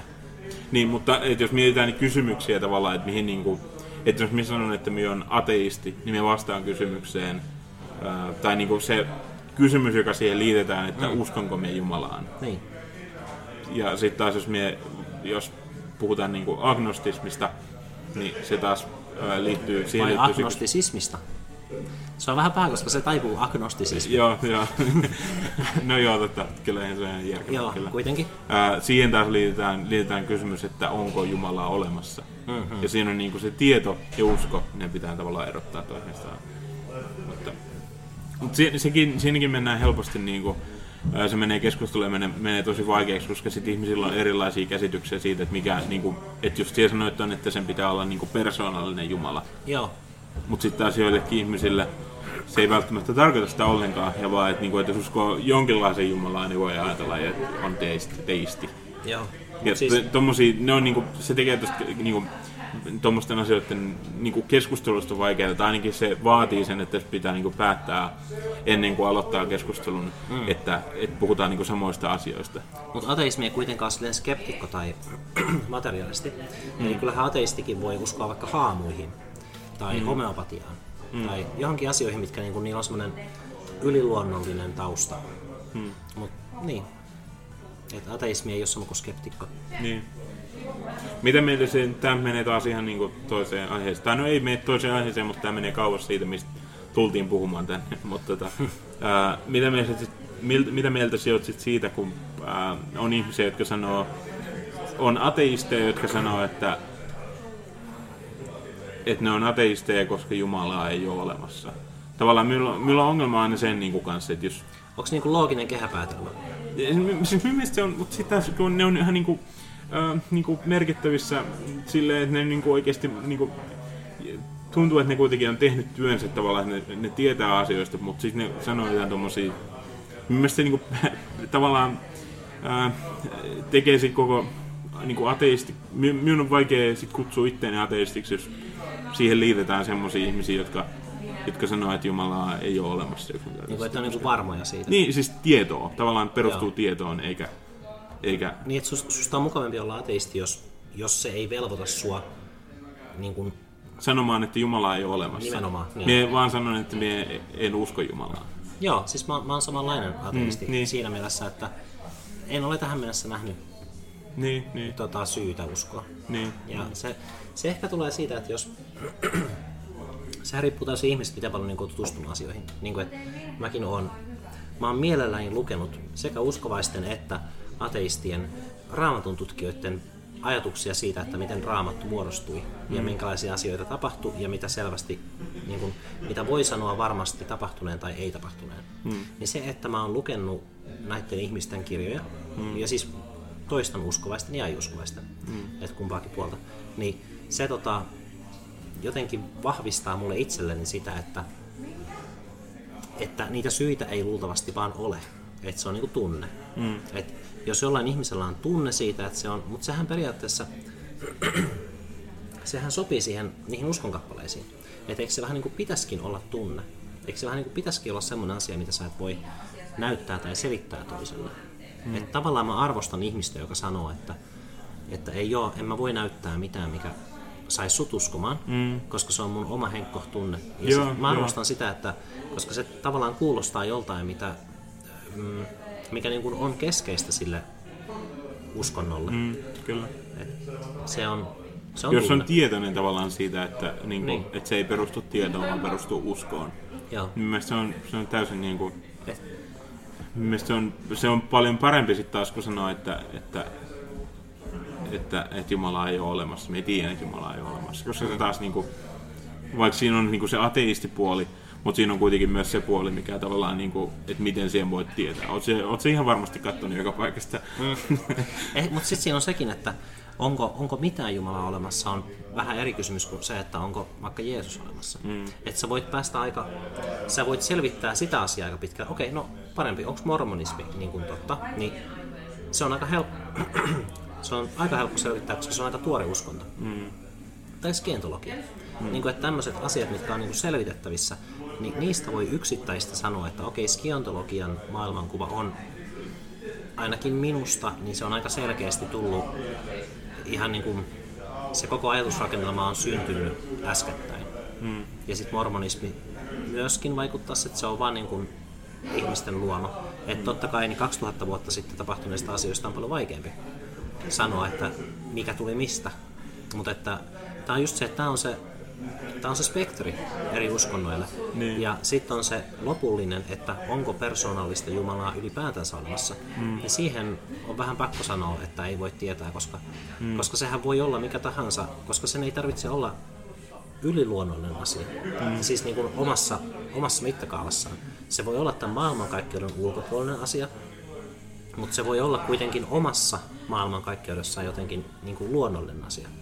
Eli kyse on siitä, että onko jokin, koska Jumalahan tarkoittaa niin kuin jokin, mikä on luonut maailmankaikkeuden, ymmärtääkseni, jokin tällainen asia. Niin joo, no se on sitten tosi kaukaista, että siitä ei vaan voi oikein saada kiinni. Niin. Se tavallaan siihen se niin kuin uskonto perustuu just siihen ajatukseen, että sitä ei voi, se kysymys itsessään, että onko Jumala olemassa, niin se ei ole tekee tavallaan siitä vastaamisesta mahdollista taivaalle. Että ei voi tietää. Se vaan on niinku fakta. Ja sitten se on ehkä kaikki tai ei kaikki, mutta siis eri uskonnot on ehkä ymmärtäneet sen omalta puoleltaan ja sitten näkevät toiset uskonnot samanlaisena kuin itsensä siinä, että okei, jos et Jumala on olemassa, ja tämä on, monet voi ajatella silleen, että tämä on vähän niin kuin meidän versio siitä, miten se voi ymmärtää, ja sitten teillä on teidän oma versio, ja sitten ne toimii niin kuin kokonaisuuksina erillään, ja ehkä sitä tuodaan tätä kanssa suvaitsevaisuuteen. Ehkä siinä just se, niin kuin vaikka kristittyjä ja muslimit, ne voi nähdä sen, että teidän juttu toimii kokonaisuudessaan, että voitte olla rauhanomaisia sen puitteissa, ja meidänkin juttu toimii silleen. Ja sitten ne on niinku vähän niinku erilaisia versioita vaan siitä jostain platonilaisessa mielessä luolan ulkopuolella olevasta asiasta. Ja vaikka sitä ei niinku ääneen sanota, niin se saattaa olla monilla suvaitsevaisilla ajatuksilla. Että no, teillä on teidän versio ja meillä on meidän ja voidaan olla vaan iloisia. Iloisia siitä, että meillä on yhtään mikään versio. Niin. Ja sitten ne, kellä ei ole mitään versiota, niin sääli. Niin, vaikea on elää, jos ei ole mitään tarttumapintaa siihen, että mistä jo asiat tulee. Ja... Niinpä. Perusmaailmankuva. Ja jokainen ihminen varmaan syyllistyy kuitenkin omalta osaltaan tiettyyn semmoisiin, että ajattelu ei ole jollain tavalla loogista. Mutta se vaan niinku, ero ihmisten välillä on kuitenkin se, että et tiedostaakseen ja niinku, tunnustaakseen, että okei, minä ajattelen nyt tästä asiasta epäloogisesti. Tavallaan, että jos sen tunnustaa itselleen ja muille ihmisille, niin mielestäni silloin, jos se, niin tähän taas sit liittyy se, että miten jos se asia, jota niin ajattelee, johon uskoo, jos silloin sitten taas asia, niin kuin, jos se vaikuttaa muihin ihmisiin, niin silloin se menee taas monimutkaiseksi, kun se liittyy, niin kuin, miten, että onko siinä vaiheessa, jos se oma uskonto, jos se jotenkin negatiivisesti, jos se aiheuttaa kärsimystä tai jotain tällaista, muille ihmisille, niin sitten se on taas niinku vaikeampi kysymys. Ja siitä päästään takaisin terrorismiin, että heidän motivaationsa ovat sota ja muiden ajattelutapoja ja kansakuntien tuho. Ja sitten se, että siis suurin osa muslimeista ei vaan yksinkertaisesti ottanut asiaa takana. Ei enää mitään järkeä siinä, että alkaa sotimaan, koska sota on vaan helppo nähdä pahana asiana. Ja se tekee sen eron. Että mikä tahansa meidän maailmankuva on, niin se on semmoinen, mikä vastustaa sotaa.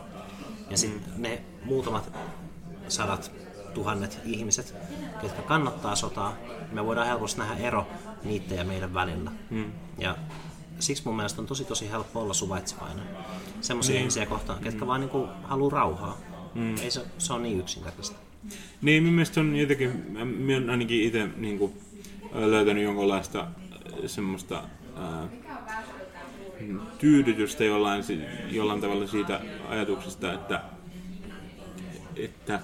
voidaan sanoa objektiivisesti, että kärsimys on väärin. Tai jotenkin, että kärsimyksen lisääminen on väärin. Joo.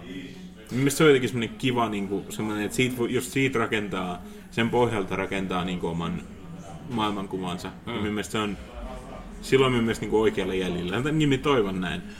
Tämä on mun gradun aihe ja sen takia että mä luultavasti mainitsen tämänkin, en välttämättä tätä iskua, mutta että terrorismi yleisesti, koska heillähän kärsimyksen lisääminen ei ole väärin. Niin.